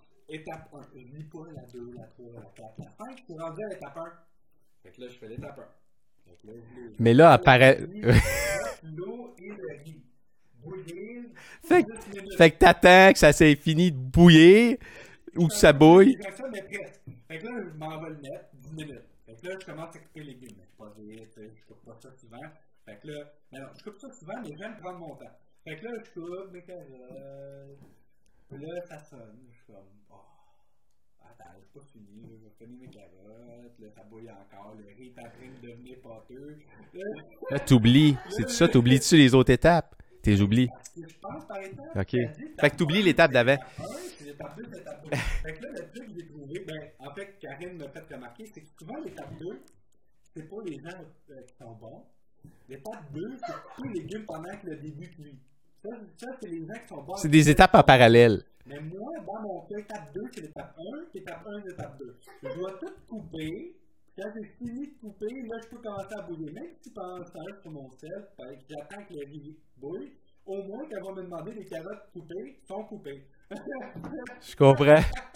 Mais comment tu fais pour gérer des choses en parallèle? Parce que quand tu es en business, il y a plusieurs choses qu'il faut qu'on gère en parallèle. C'est souvent plusieurs étapes en même temps dans différents champs d'activité. Comment tu, comment tu manages ça? Moi, je pense que. Tu mets tout dans des fichiers? Non, avoir le moins de changement de contexte possible, c'est l'idéal dans n'importe quoi, ça va être performant. Fait que pour moi, c'est que je vais aller rencontrer mon partenaire, on se fait un meeting d'une heure, puis là, on think juste à notre planification. Ce projet-là va être fait comment?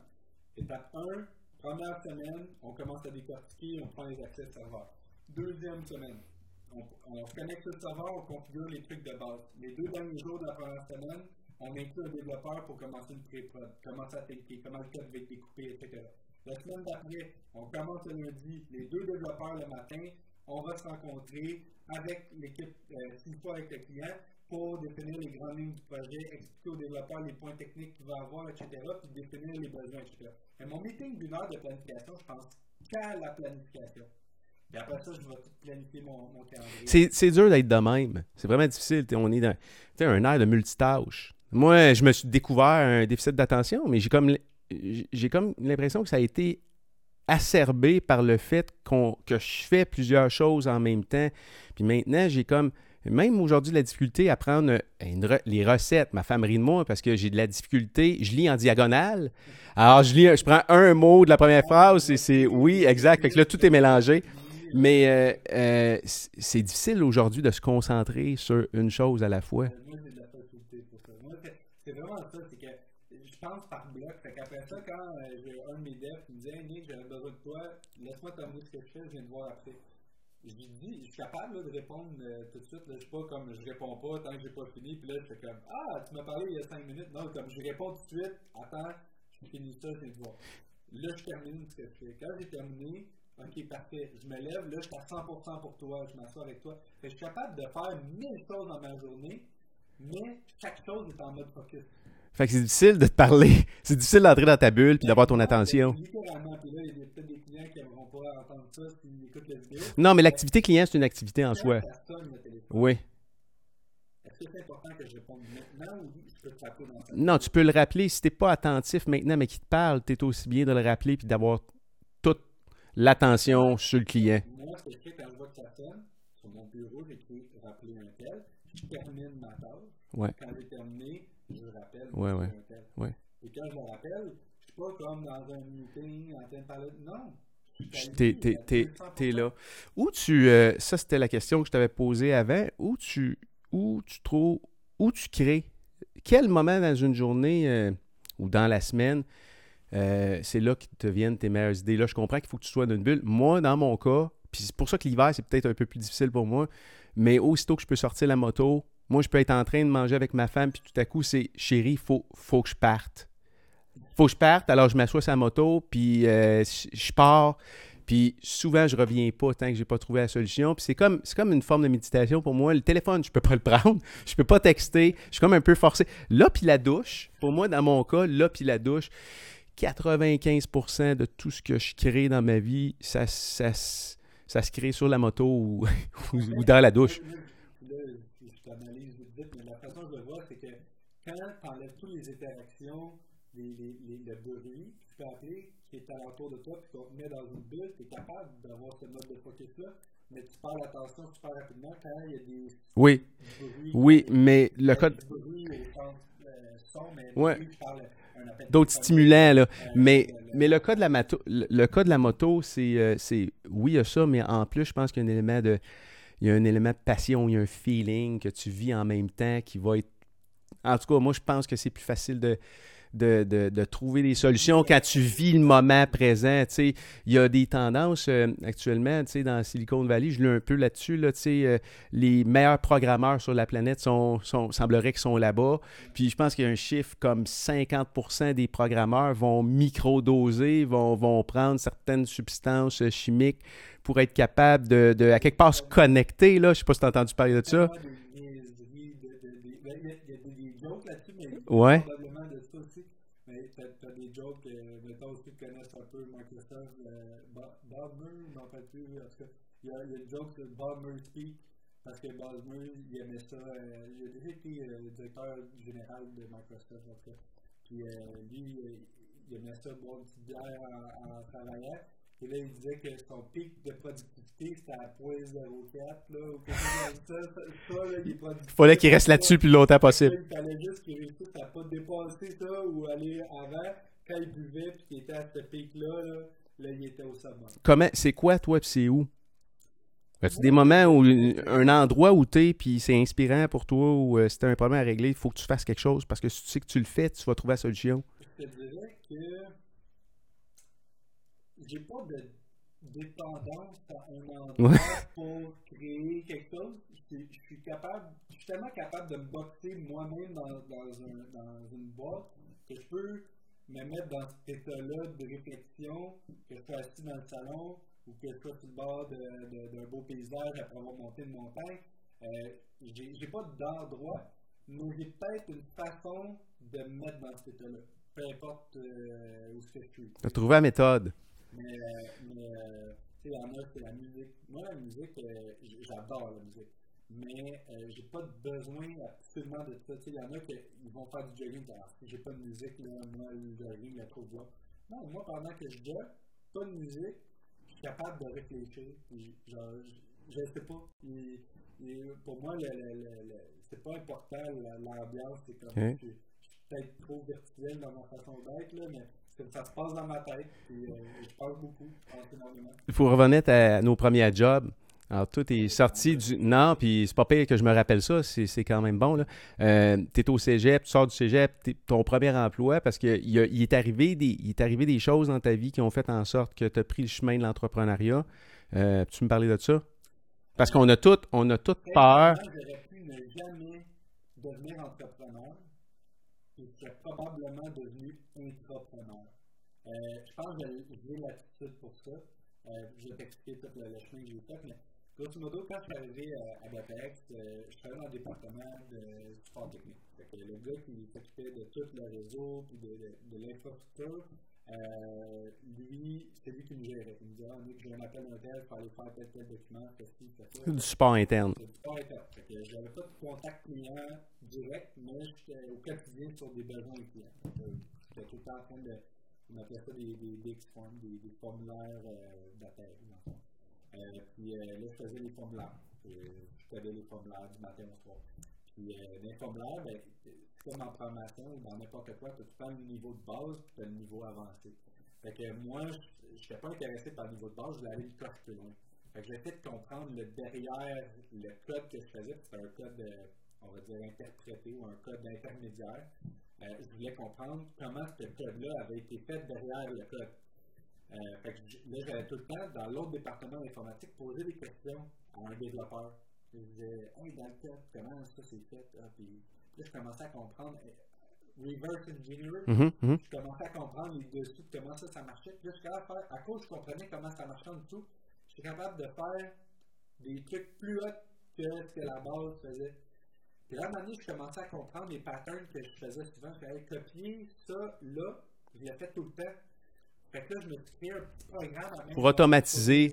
personnelles, même pas au, bureau, pour automatiser des tâches. Je prends ça, je le mets là, je prends ça, je le mets là, je clique sur play, le programme le fait, il me sort un résultat. Fait que là, ce que ça faisait, c'est que c'était dans le département, tout le monde faisait des documents, à, je sais pas moi, une heure par document. Moi, il me prenait 10 minutes pour faire mes documents. J'avais mon petit tool de Power Tool euh, de que, tu, que tu disais pas à personne, moi, c'est ça? Tu passais pour le king, là. j'ai fini par le, le, transmettre aux autres. Uh -huh. devenu un outil utilisé dans le département, mais euh, parce que le département grossit, la, tout, tout a grossi dans l'entreprise, mais tout ça pour dire que j'ai eu une période où euh, je clenchais et j'étais vraiment performant au maximum. Euh, fait qu'à un moment donné, ben, les développeurs sont pas en pénurie. Fait quand le département de développeurs cherchait un nouveau développeur, ils n'en trouvaient pas. Les gars dans l'autre département, là, les jeunes qui viennent de rentrer. Programme des patentes, là. Programme des patentes, s'intéressent beaucoup. Fait de la job chez eux. Posent des questions. Fait on, on va le rencontrer. Fait que là, euh, le, le, directeur RTD de, de TEX, il me rencontre. Il me dit Bon, on cherche un développeur, on voit que tu as beaucoup d'intérêt, tu démarques, tu poses des questions. Euh, il te manque encore des concepts à comprendre avant d'arriver au niveau que nous on est. Euh, puis effectivement, maintenant je repense, euh, C'est normal. mais, euh, mais euh, on the spot, je suis comme, ah ouais, je vais le faire. Fait qu'il me donne un livre, il me dit, Gars, tu lis ça, tu as un mois. Dans un mois, je te rencontre, je te pose des questions, je te fais un genre d'examen sur ce, le document-là pour voir ton niveau de compréhension. Si ça fit, on te de département. Au lieu d'être dans le technique, tu vas être avec les développeurs. T'étais excité? Ben, J'étais vraiment excité. Oui. Je pense que je faisais quoi? Eh oui. Je lisais département par département, je- euh, département, chapitre par chapitre, là, je m'assurais de comprendre tout, je le développais, puis là, je comprenais, tout ça.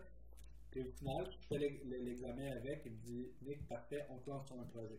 Fait que là, je rentre dans l'équipe, puis eux, ils appelaient ça des, euh, des Spirit. C'est un projet qui, a- qui, a- qui pourrait avoir une valeur client, mais qui n'est pas nécessaire au client. Fait que si jamais ça marche ton, pro- ton programme, on va le mettre dans le logiciel Ouais. pour les clients. Si ça marche pas, on peut le laisser comme ça euh, on the side stand-by, puis il n'y a pas de client qui attend après ça. Qu'il m'a donné un projet. euh, C'était dans le but d'optimiser, pas d'optimiser, mais de s'assurer de la stabilité du logiciel à travers des, versions. Puis J'ai beaucoup de comparaisons de DLS, toutes des affaires que je jamais faites.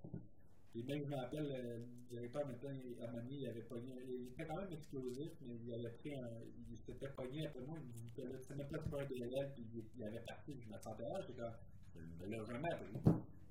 Donne-moi le temps. Je vais l'apprendre. Ouais, Ouais, ouais. Mais, euh, fait que c'est ça. Fait que finalement, quand j'ai, euh, quand, quand j'ai appris ce livre-là, j'étais allé dans le département informatique, j'ai une augmentation de 50 cents. Fait que au lieu de- Ok, quand même. c'était à 11 piastres l'heure. Mais probablement que c'était pas important pour toi non plus. Complètement. Non. J'étais rendu assis avec les développeurs. Ben oui. J'étais plus, je faisais plus juste regarder, j'étais assis avec eux. Ouais. Puis à un moment donné, ben, ils voient que je me démarque, puis j'ai de l'intérêt, puis tout ça. Puis par rapport aux autres développeurs, je suis plus extraverti qu'eux. Donc j'ai de la facilité à vulgariser l'information, j'ai de la facilité à, à- à être dans les meetings avec un client, même si je parle pas, juste d'être assis à Ouais. côté, puis d'expliquer certains concepts. Puis, fait que finalement, euh, arrive le temps où euh, je suis à ma deuxième année de cégep. Euh, début de la, la deuxième année. Il me dit euh, Ah, Nicolas, tu fais combien de temps là, avant de connaître ta technique Ah, un an et demi. Un an et demi.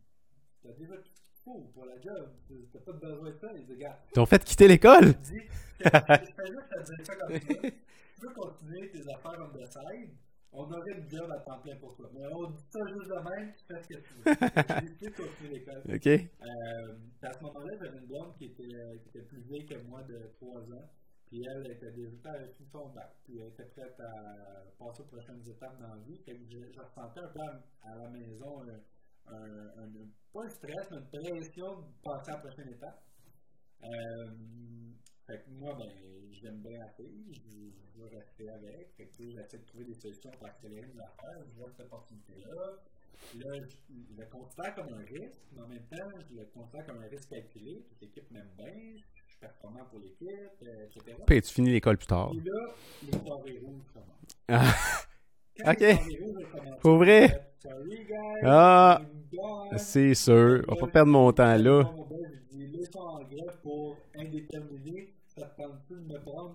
Je me demande s'il y a-?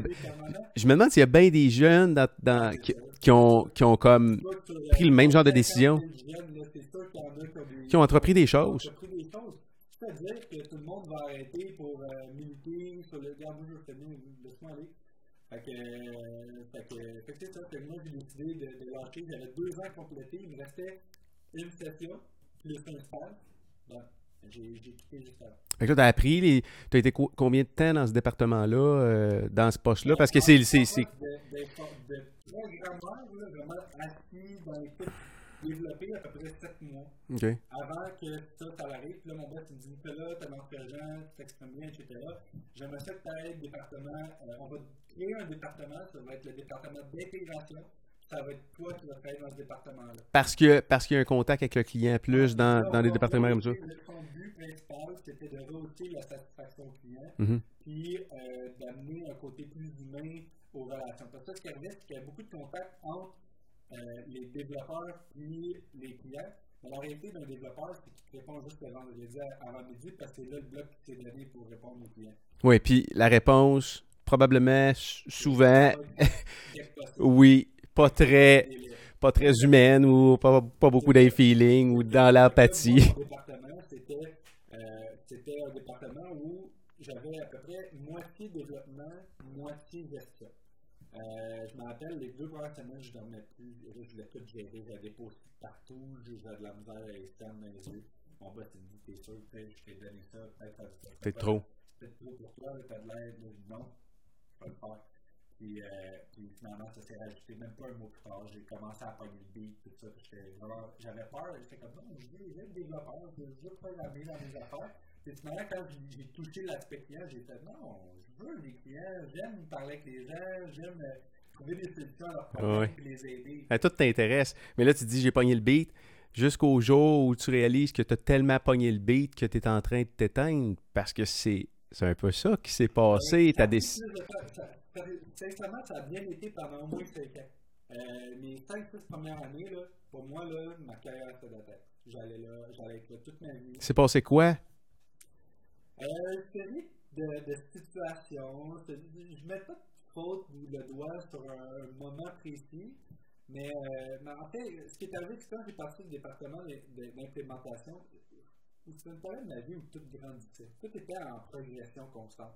Ça allait bien ma blonde, on s'en allait pour une maison. Ça allait dans ma job, je prends une alimentation, je tombe directeur, une augmentation de directeur, un plus gros département, je prends plus de responsabilités, candidat pour devenir. Fait que tu étais habitué, tu t'étais habitué à cette vitesse-là. Cette vitesse de, de croissance. Ouais. Puis euh, là, c'est ça, à un moment donné, mon département, ben, le gars de, de support technique décide de quitter. Quand il quitte, mon boss il dit ben, Veux-tu rapatrier le département de support technique Là, je gère ce département de support technique, département d'intégration. Là, finalement, les développeurs veulent plus s'occuper de la maintenance de l'ancien logiciel. Moi, je vais m'en occuper. Fait que là, je rapatrie l'équipe de maintenance. Là, j'ai une équipe de maintenance, j'ai une équipe d'intégration, une équipe de support.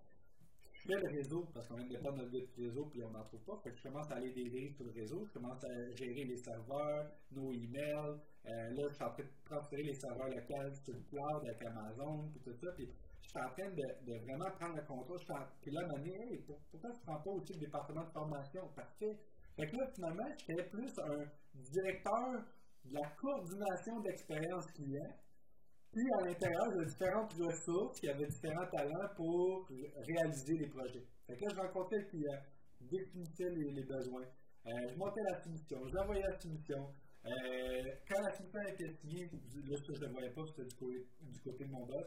Là, après ça, quand signé, là, après ça, euh, je coordonnais l'équipe. Je, je, mobilisais en faisant les, les meetings.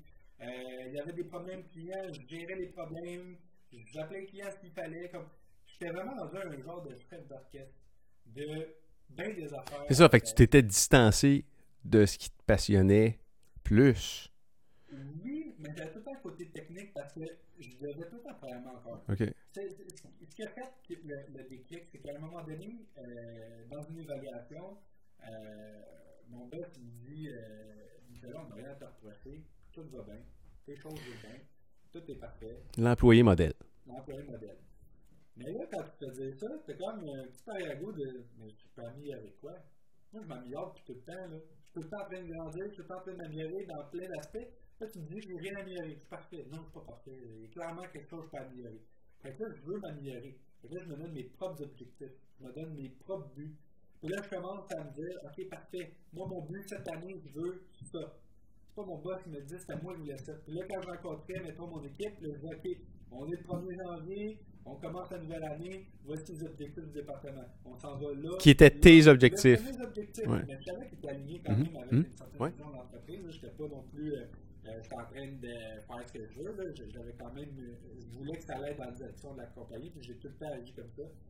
Euh, puis, euh, c'est ça. Fait que à un moment donné, l'évaluation d'après, et là, j'arrive à l'évaluation vraiment prête avec regarde, ce que j'ai atteint cette année. J'ai fait ça, j'ai fait ci, j'ai réalisé ça, je me suis donné tel objectif, j'ai réalisé, je me suis donné tel objectif, j'ai réalisé partiellement, mais voici les actions qu'on va prendre l'année prochaine. J'arrive à mon propre évaluation, puis c'est moi qui explique mon évaluation à moi. Tu étais fier de tes propres résultats. J'étais fier de mes propres résultats. Fait que là, j'ai à mon boss, c'est quoi les prochaines étapes pour moi? Fait que là, il me dit, ben Nicolas, on a pensé à ça. Je pense que tu seras un bon candidat comme directeur général. Euh, par contre, ce qui te manquerait, ce serait de peaufiner ton anglais parce que tu n'es pas bilingue encore. Ils disent, on va regarder s'il n'y aurait pas des possibilités pour faire une immersion en Ontario, nous on veut développer le reste du Canada, on pourrait ouvrir un tout petit bureau là-bas, tu pourrais nous aider à l'ouvrir, immersion. Quand tu vas avoir euh, bien pratiqué ton anglais, nous on va aller développer là-bas, puis toi on va te ramener, puis tu vas. Fait que tu t'es fait shipper. Ouais. Ils t'ont mis dans une boîte, ils t'ont envoyé où? T'es parti où? Je suis pas parti. T'es pas parti? C'est ça qui me dit. C'est que cette promesse-là, moi, je me suis attaché, tu vois. Moi, je voyais que je m'en allais comme candidat directeur général et tous les jours, je donnais le maximum de. T'attendais qu'il t'envoie, c'est ça? Je voulais, je voulais aller. Je voulais qu'il m'envoie là-bas pour faire le, le bilingue. pour moi, je voulais continuer à progresser. Tout ce que je demandais. La paix, je m'en fous qu'elle progresse ou pas. D'ailleurs, moi, je veux progresser. Moi, personnellement, je veux apprendre. Puis, à un moment donné, euh, à voir que, ben là, il engage un, un, un, gars pour le développement des affaires. Fait que il prend un peu de service client que je perds. Là, après ça, oh, le département grossit, je commence à manquer de temps dans ma semaine. Moi, la demande que j'ai faite à ce moment-là, c'est il commence à manquer d'heures, je suis plus capable de tout faire, je fais 60 heures semaine. Il faudrait engager quelqu'un de plus pour que je puisse équiper des jobs et moi monter. Moi, je le voyais comme en engageant quelqu'un, il va pouvoir donner, moi je le, je le voyais comme étant un assistant directeur mm -hmm, ou un, mm -hmm. un, adjoint directeur mm -hmm. que je peux engager, qui va m'aider sur un paquet de jobs de mon quotidien pour que je puisse continuer à faire ce qui a de la valeur dans ma job. Mais ça, ça nécessite d'augmenter le payroll. Il était peut-être dans une période, puis maintenant je suis en entrepreneuriat, je le comprends, mais à ce moment-là, je ne le comprenais pas. Je ne voyais pas que c'était logique qu'il me disait, OK, mais Nicolas, on va t'enlever une partie de ton département on va le donner à quelqu'un d'autre. Comme ça, ça va t'enlever de la charge, puis tu pouvoir t'occuper du support technique. Puis là, ce qui est arrivé, c'est que j'ai commencé à m'occuper de la maintenance du logiciel qu'on avait, euh, du support technique et du réseau. Là, j'avais plus vraiment d'intégration, j'avais plus vraiment de formation, euh, j'avais plus vraiment de contact client. Là, je tombais plus dans je gère les problèmes, puis euh, je gère euh, les affaires que j'avais moins d'intérêt. Fait que là, finalement, je me dis, OK, on, on dit qu'on veut m'emmener là, mais les actions ne sont pas, Faites pas avec. avec ce qu'on s'est dit. Penses-tu qu'il achetait du temps Ben, moi, pour quelque que, chose? Que, Parce que... on achète du temps tout le temps. Moi, Puis c'est toujours dans les bonnes intentions aussi, parce qu'on a une vision. La- L'affaire, c'est que même en tant qu'entrepreneur, on rêve, puis même en tant qu'entrepreneur, on veut le meilleur pour nos employés aussi. Mais à un moment donné, les chiffres parlent, les, les comptes parlent, les clients qui ne payent pas parlent, les clients qui sont mécontents parlent. Euh, Tu contrôles pas tous les paramètres. on ne contrôle pas tout. Puis là, à un moment donné, ce que tu as dit, c'est que tu ne le pensais pas. Je suis certain que. Voulait le faire. dit, Il voulait m'emmener Ouais. directeur général. là. Il voulait clairement le faire. Par contre, la raison pourquoi il ne l'a pas fait, c'est contextuel. C'est le développement de l'entreprise, les, restric- les re- restrictions budgétaires, euh, le fait que là, moi, je demande un, un employé de plus, mais regarde le payroll, il ne peut pas l'augmenter avec le budget qu'il y a. C'est toutes des affaires comme ça que probablement que tu n'en même pas rendu compte que ça a eu comme impact sur mon quotidien. Mais ça a fait en sorte que tous les matins, le lundi, moi, j'arrivais, j'étais motivé depuis 5 ans. Puis à un moment donné, j'étais au bureau, puis le lundi, je regardais le bâtiment, j'ai fait, Ouais. j'ai mis tous les jours. Tu commences à remettre en question les choses. Parce que ta courbe- ta courbe- Pourquoi j'avais plus la pression? Tu n'étais plus sur la même courbe d'apprentissage, puis tu te dis 5 ans, ça devait faire bien plus longtemps que 5 ans, parce que tes parents t'ont alimenté aussi au niveau des connaissances, t'ont intéressé à plein d'affaires. Fait que tu devais apprendre depuis euh, 20 ans plein de choses nouvelles. Parle-moi d'exercice qui a eu un impact euh, décisif sur, euh, à quelque part sur ton sur ta carrière d'entrepreneur. là. Parce que cet exercice-là, c'est passé en entreprise. Ça, en entreprise, je l'ai encore, c'est c'est à l'intérêt que j'ai- je l'ai fait. Euh, en fait, euh, c'est un exercice assez. Euh, ça devient à mode. Là, je pense que Silicon Valley et compagnie, c'est le genre d'exercice qui, qui, qui vient comme renforcer un peu le lien d'appartenance à l'entreprise. Dans ton cas, c'était. ben, je pense que ça- l'a renforcé pour Ça t'a aidé. Pour moi, ça m'a renforcé pendant un bout. Ouais. Mais avec les situations, qui était avec mon frère, tout ça, c'est c'est juste les, les, contextes, euh, les contextes de la vie qui a fait ça. Mais euh, l'exercice, c'était. Ben, premièrement, on, fêtait les 15 ans. Donc, il faisait des highlights. Ah, Dynami est là depuis euh, 12 ans dans la compagnie. Ah, tel est là depuis. Non, non. On est rendu à 15 ans. Eux, ah, tu te rappelles plus dans le temps que le monde des photos du premier bureau. Puis là, c'est créé euh, plein de jasettes. Ah, ouais, t'étais là dans ce coin-là. Puis, nan. Puis, Puis là, elle m'a dit, OK, bon, on arrête tout le monde, on fait un cheer, blablabla. C'est au bureau, vraiment, euh, il avait comme aménagé ça pour faire un genre de petit cocktail. Puis euh, là, on va vous expliquer, on a une activité euh, de, de, de, team building pour euh, vous remémorer quelque chose. On fête les 15 ans, donc on va comme figer aux 15 ans quelque chose. C'est des genres de, de washer, je dirais, une pièce de métal en rond, où tu dois prendre des lettres c'est comme un, un, clou avec une lettre au bout. C'est un poinçon. Puis là, ouais. tu cognes, puis la lettre reste imprimée dans le métal. Fait qu'il fallait que tu écrives quelque chose sur ce washer-là. Euh, un mot. représente. Un mot ou. euh, C'était un mot, une phrase? ou- ok. ok. Fait que là, j'ai une de mes employés qui est comme Ah, j'aime mon chat, de mon chat. Puis là, après ça, l'autre, ah, le nom de mon frère, j'aime bien mon frère. Puis l'autre, ah, persévérance. Puis l'autre, ah, sais, moi, c'est blank. Tout le monde a choisi sa patente. T'as rien à mettre dessus. Il y a, y a fuck all rien qui te vient à la tête. Rien. Rien d'évident. Rien. Rien pour dire que ah, ça, ça se démarque euh, des autres. Ça, c'est frustrant parce que là, tu vois le monde, tu te sortais des affaires autour, tu te dis, ouais, on- j'ai j'ai rien, moi. Même pas le nom de ta blonde. ah, ok, c'est pour ça. Ah, ma prochaine, je veux qu'elle s'appelle. Ouais. Euh, euh, c'est ça. Mais c'est pas ça, c'est pas ça que t'as marqué sur, euh, Non. Sur le washer. à force de penser, puis tu vois, moi je suis pas une très gros pli pour toutes les, les, euh, tu sais, les, les maintenant Walmart ou, euh, je sais pas, euh, Subway, Eat Fresh, tu sais, le Eat Fresh, le, le, le genre de, je sais pas comment C'est le slogan. le, slogan, Oui. c'est ça. Je suis pas très fan des slogans, mais j'ai écrit quelque chose, puis finalement, tout le monde me dit, hey, c'est le slogan Nike, Puis je suis comme, ah ouais, je venais de le taper, puis le monde me dit, T'avais écrit Do It? J'ai dit, let's do it. Let's do it. Just do it. Just do it. Just do it. Parce que, à force de réfléchir, il m'a dit, Nick, t'es analyste, tu réfléchis. Trop? tu dis Oui. choses, puis dans tes projets, ça te parle. Mais au quotidien, Mais où la limite? ça, ça fait. Je devenais un peu, là, c'est peut-être un peu intense ce que je veux dire, mais ça devenait fonctionnel. J'étais comme, OK, ben on a signé le projet. OK, le projet va commencer dans deux semaines. Quand on va commencer, il va durer trois mois. Là, il va Fait que ça donne quoi que je fasse telle, aujourd'hui, telle affaire aujourd'hui? Parce que là, finalement, je vais perdre mon temps. Puis, dans mes. Ouais, ouais.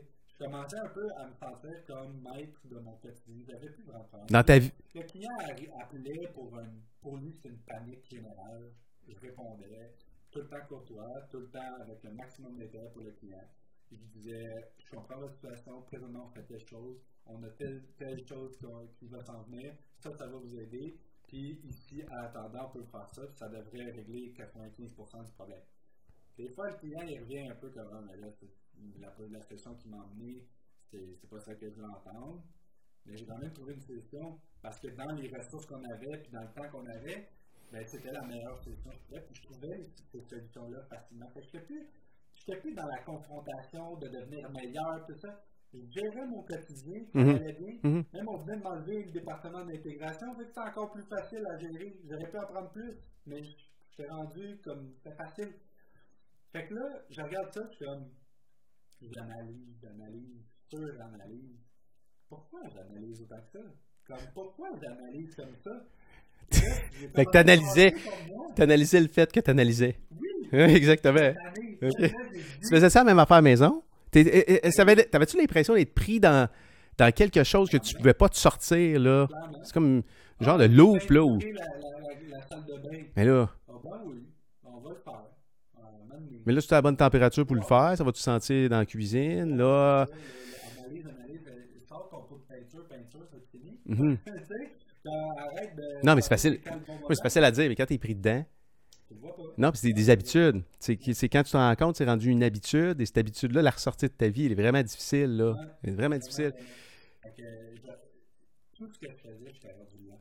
Tout, tout, tout, tout, je me sentais devenir flow. Ma vie, c'est, ah, ok, j'ai ma maison avec ma blonde, ok, ma, ma, ma carrière, ici, puis là, c'était comme, on, on me forçait à ralentir, puis j'ai pris le puis je suis rendu maître de mon quotidien, puis ça allait bien, je faisais du temps. Euh, La majorité du monde vivent là-dedans. Une majorité du monde qui n'ont pas ça aimerait être là parce qu'il y a, comme de la stabilité là-dedans, il y a une sécurité, euh, tu t'es capable de prévoir ce qui va se passer. C'était arrangé, là, au travail, on, on met- c'était rendu un salaire annuel.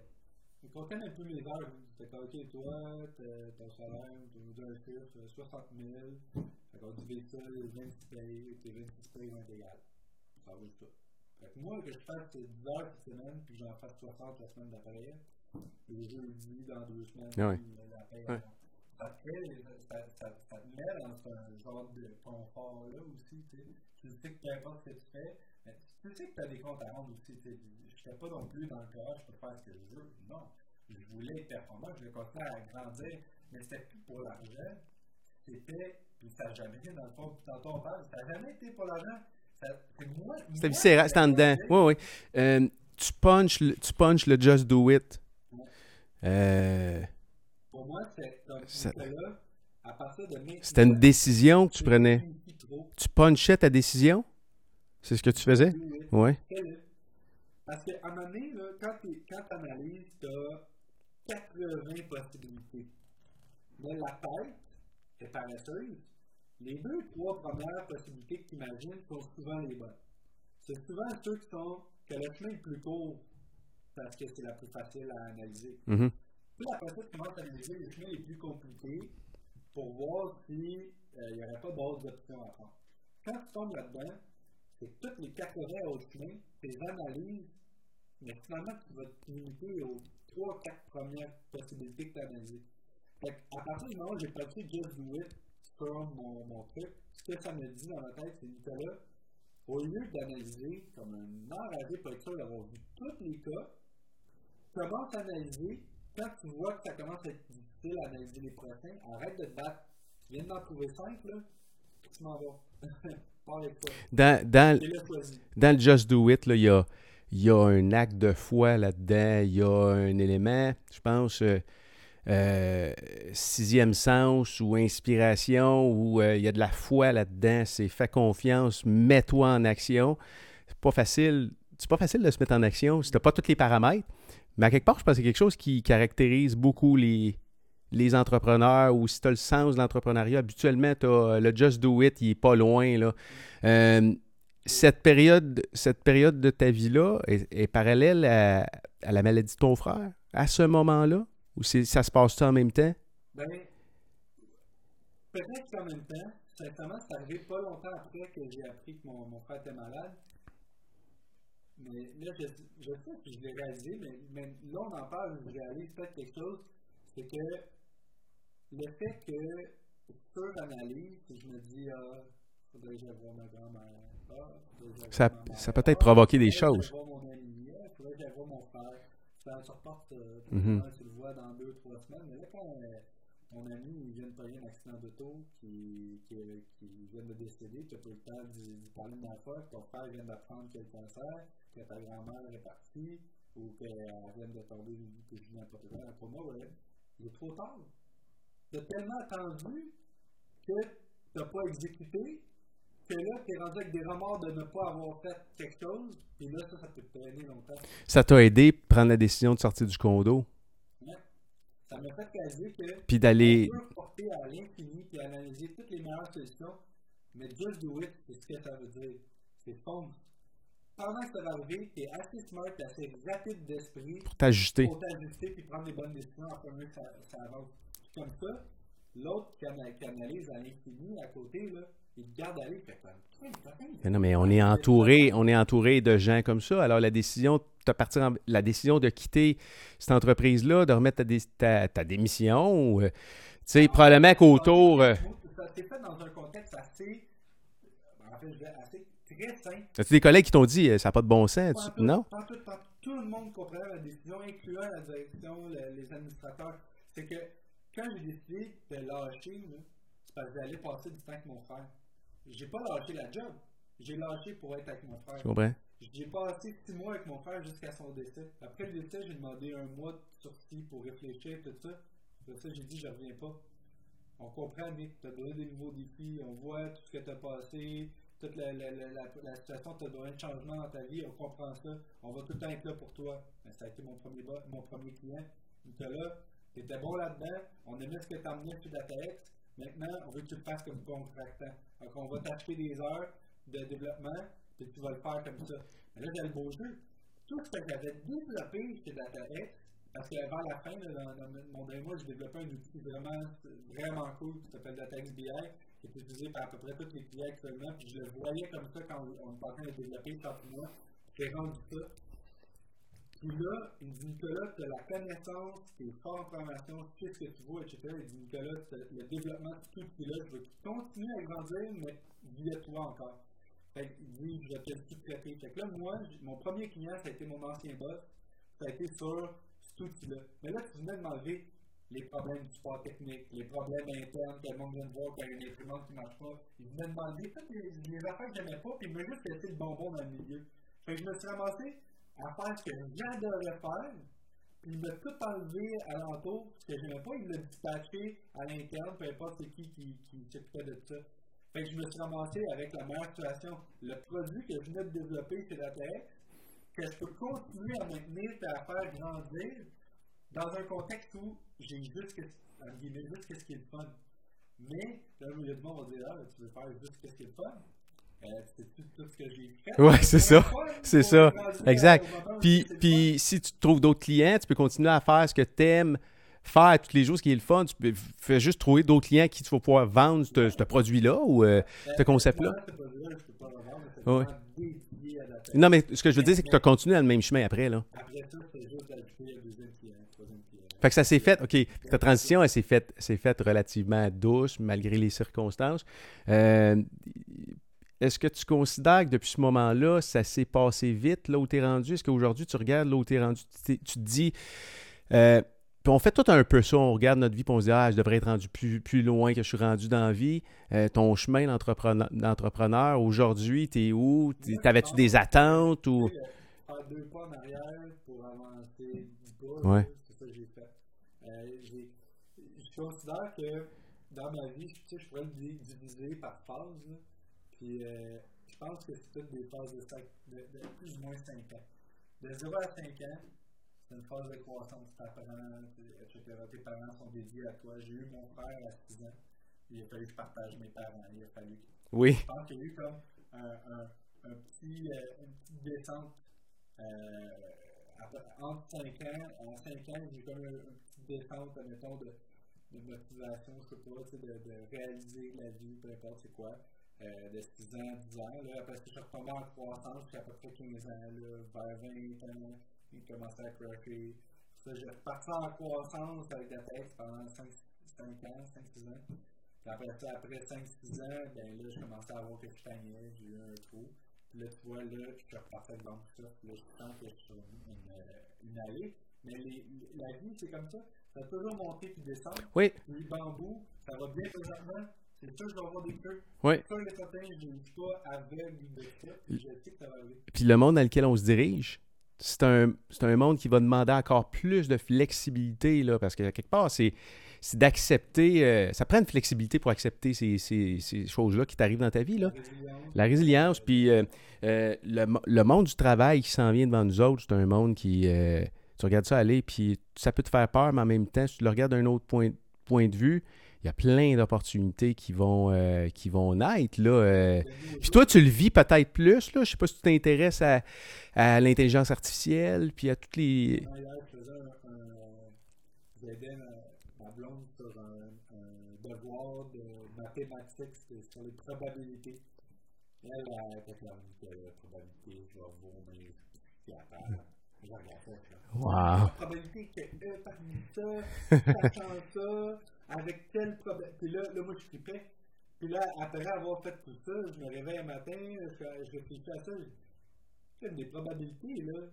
L'intelligence humaine est basée là-dessus. Si je fais ça, j'ai des chances de l'avoir. Si je fais ça, j'ai des chances de ne pas l'avoir. Si, je prends tel choix, demande mes chances que ça, ça arrive. Fait que dans le fond, l'être humain ou l'intelligence, qu'elle soit artificielle ou naturelle, l'intelligence, c'est juste de mettre les chances de son côté en se basant sur des probabilités qu'une chose arrive. Non, mais la probabilité que l'intelligence artificielle remplace 50% euh, des jobs existants dans les 10 prochaines années, elle est gigantesque. Ça va arriver. Les... Oui, puis certaines jobs mentales qui ne demandent pas un niveau de trop élevé d'analyse. Euh, moi, je pense que si tu développes ton côté créatif, ton sens de ton sens, même là, le sens de l'analyse, il peut être, il peut être remplacé, là, mais ton côté, euh, euh, le côté critique, le sens, euh, le sens de la créativité, ton, ton, l'intuition, la créativité, ton sens critique, je pense que c'est des choses qui vont être difficilement copiables. Mais si tu conduis un véhicule actuellement puis que tu penses que tu ne seras pas touché par même, même, les, même les conducteurs de camions, je veux dire, euh, tu vas être touché par ça tôt ou tard, puis ça s'en vient, puis bien plus vite qu'on le pense. Là, là, là 4 ans. Mais non, mais c'est, déjà fait. Mais tu regardes, là, 4 ans, 4-5 ans, on aurait eu une discussion sur des autos qui se conduisent seules. Tu aurais dit, voyons, ça n'a pas de bon sens. La vitesse à laquelle tout change, elle est grande, fait que ça demande de... Non. C'est une intelligence artificielle vocale qui, comprend puis qui répond à peu près à la d'un humain, qu'il est capable d'analyser rapidement. Ouais. Euh, puis il est capable d'automatiser certaines choses. Et dans le fond, euh, Google Assistant, éventuellement, dans ton entreprise, tu serais capable de le connecter à ton système téléphonique. Fait que là, quand quelqu'un appelle, tu as le robot de Google qui répond avec une voix humaine, avec les patois d'un humain. Fait qu'il va dire. Il va préfiltrer. Hey? Uh-huh. Ou euh, en mettant en français. Ouais. Hey, comment ça va? Le, le robot va répondre comme ça. Ça va pas être bonjour sur le robot de DataX ou le robot de Bamboussa. Euh, si vous voulez ça. Non, ça va être un robot qui va dire Comment je peux vous aider? Puis là, après ça, il va dire Ah, ben j'aimerais ça prendre rendez-vous pour ma coiffeur, euh, pour, euh, pour euh, une coupe de cheveux. Ah, une coupe de cheveux, c'est bien ça? Oui. Le robot, il va quand même te répondre Ah, parfait, nos prochaines disponibilités sont. Non, non, non, non, non. Ça dire Ah, je prendrais 10. Parfait, 10, c'est bouquet pour vous. On s'en parle. Salut. Le robot va te répondre et te parler comme ça. On est déjà là. Est là. Est-ce que. Là. est-ce que tu penses à... Ça t'arrive-tu de réfléchir au futur? Au futur? Euh, Oui, vas-y, centre d'appel. ben, les centres d'appel vont par ça. Non, c'est clair. Euh, C'est clair. avoir- en place d'avoir euh, des milliers de personnes qui Non. répondent au téléphone, tu as un robot qui répond à 100 000 personnes. C'est clair. Tu réfléchis-tu au- à l'impact de l'intelligence artificielle dans, dans le futur? C'est-tu quelque chose qui te préoccupe? Est-ce que tu penses à ça? Ben, moi, ça me préoccupe pas. Parce qu'il va arriver un, mo- un- un moment où euh, ils vont être plus intelligents que nous autres, là. Ouais. Ce que je pense, ok, c'est que. Euh. Ok, je vais le dire comme ça. Ah ouais? Réfléchis pas trop. Dans le fond, là, euh, il y a eu un moment donné où il y avait un boucheron qui bouchait à hache, puis il y a quelqu'un qui a inventé la sachet. Le boucheron, de la bonne vieille hache, ça pointe jamais, pas de besoin d'huile. Il, il est disparu. Il est disparu. Il est disparu. Ouais. La sachet, si tu n'as pas ça, euh, tu ne seras pas productif. Puis à la limite, pendant la transition, peut-être être encore productif ou garder tes clients.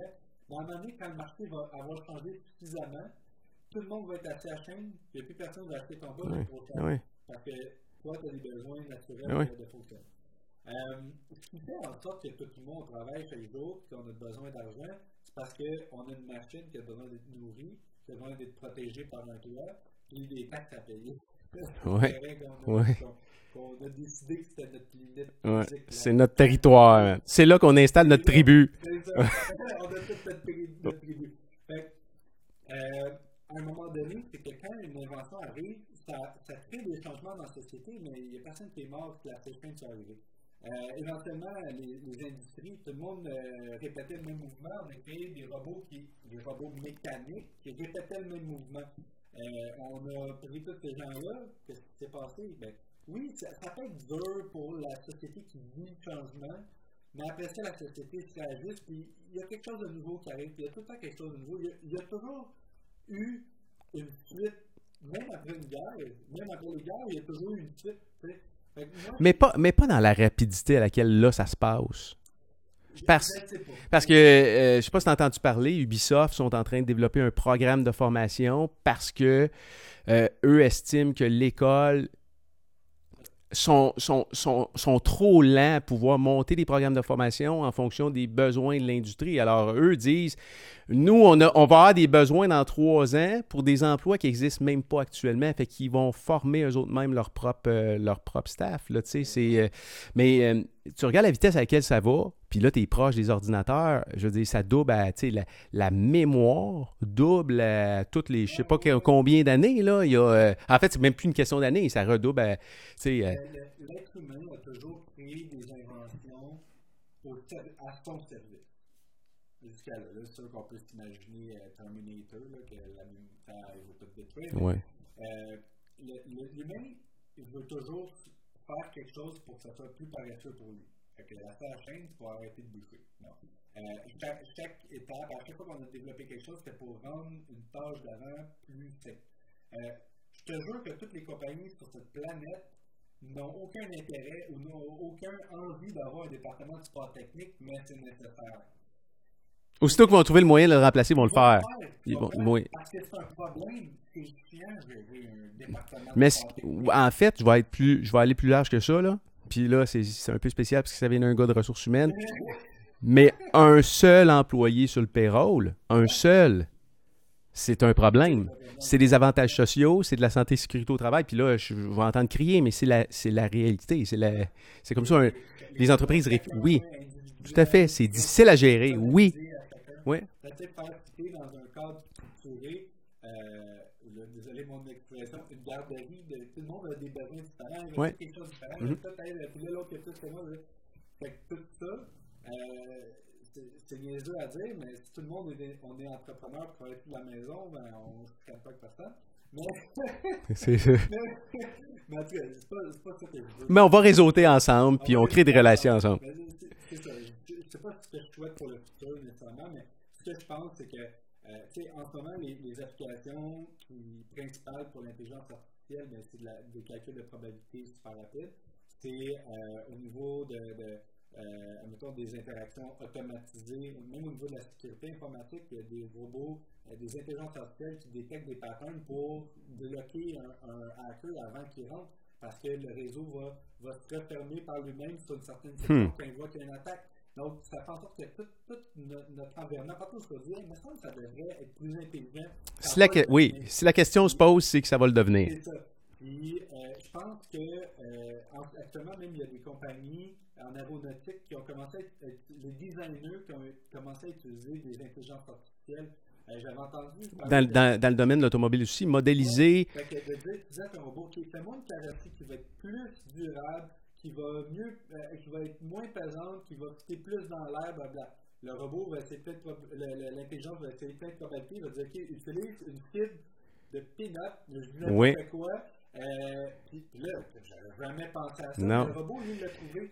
Et ce qui est fascinant, parce que je vais faire un chemin là-dessus, là, parce que récemment, j'ai vu des reportages là-dessus où ils connectent une intelligence artificielle avec, euh, exemple, dans le domaine automobile, sur des imprimantes 3D, et les formes des, de carrosserie des voitures qui sortent se, sont pratiquement copiées sur des choses que tu vas retrouver dans la nature, des fibres, une plante, quand tu vas regarder, exemple, une feuille de plante, la, la- oui, c'est pratiquement la même chose. Alors, tu sais... euh, ben, en fait, c'est un peu, c'est un peu épeurant pareil.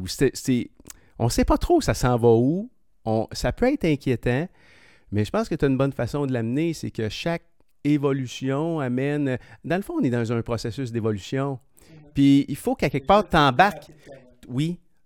Nous-mêmes, comme individus, on évolue, on va évoluer biologiquement sur des millions d'années, des milliers d'années, mais à travers cette petite vie-là de 100 ans, c'est aussi la même chose. Alors, comment tu vas être flexible, comment tu vas savoir t'adapter, puis prendre avantage d'un nouvel environnement qu'il y a devant tes yeux? Je te dirais que en ce moment, juste les technologies de l'ère actuelle euh, sont ralenties en partie par d'autres mentalités d'avant. Je suis pas en train de dire que c'est des mauvaises mentalités, c'est que c'est Plus conservatrice, c'est-tu ce que tu parles? ou, euh, plus conservatrice. Mais je un exemple, ok?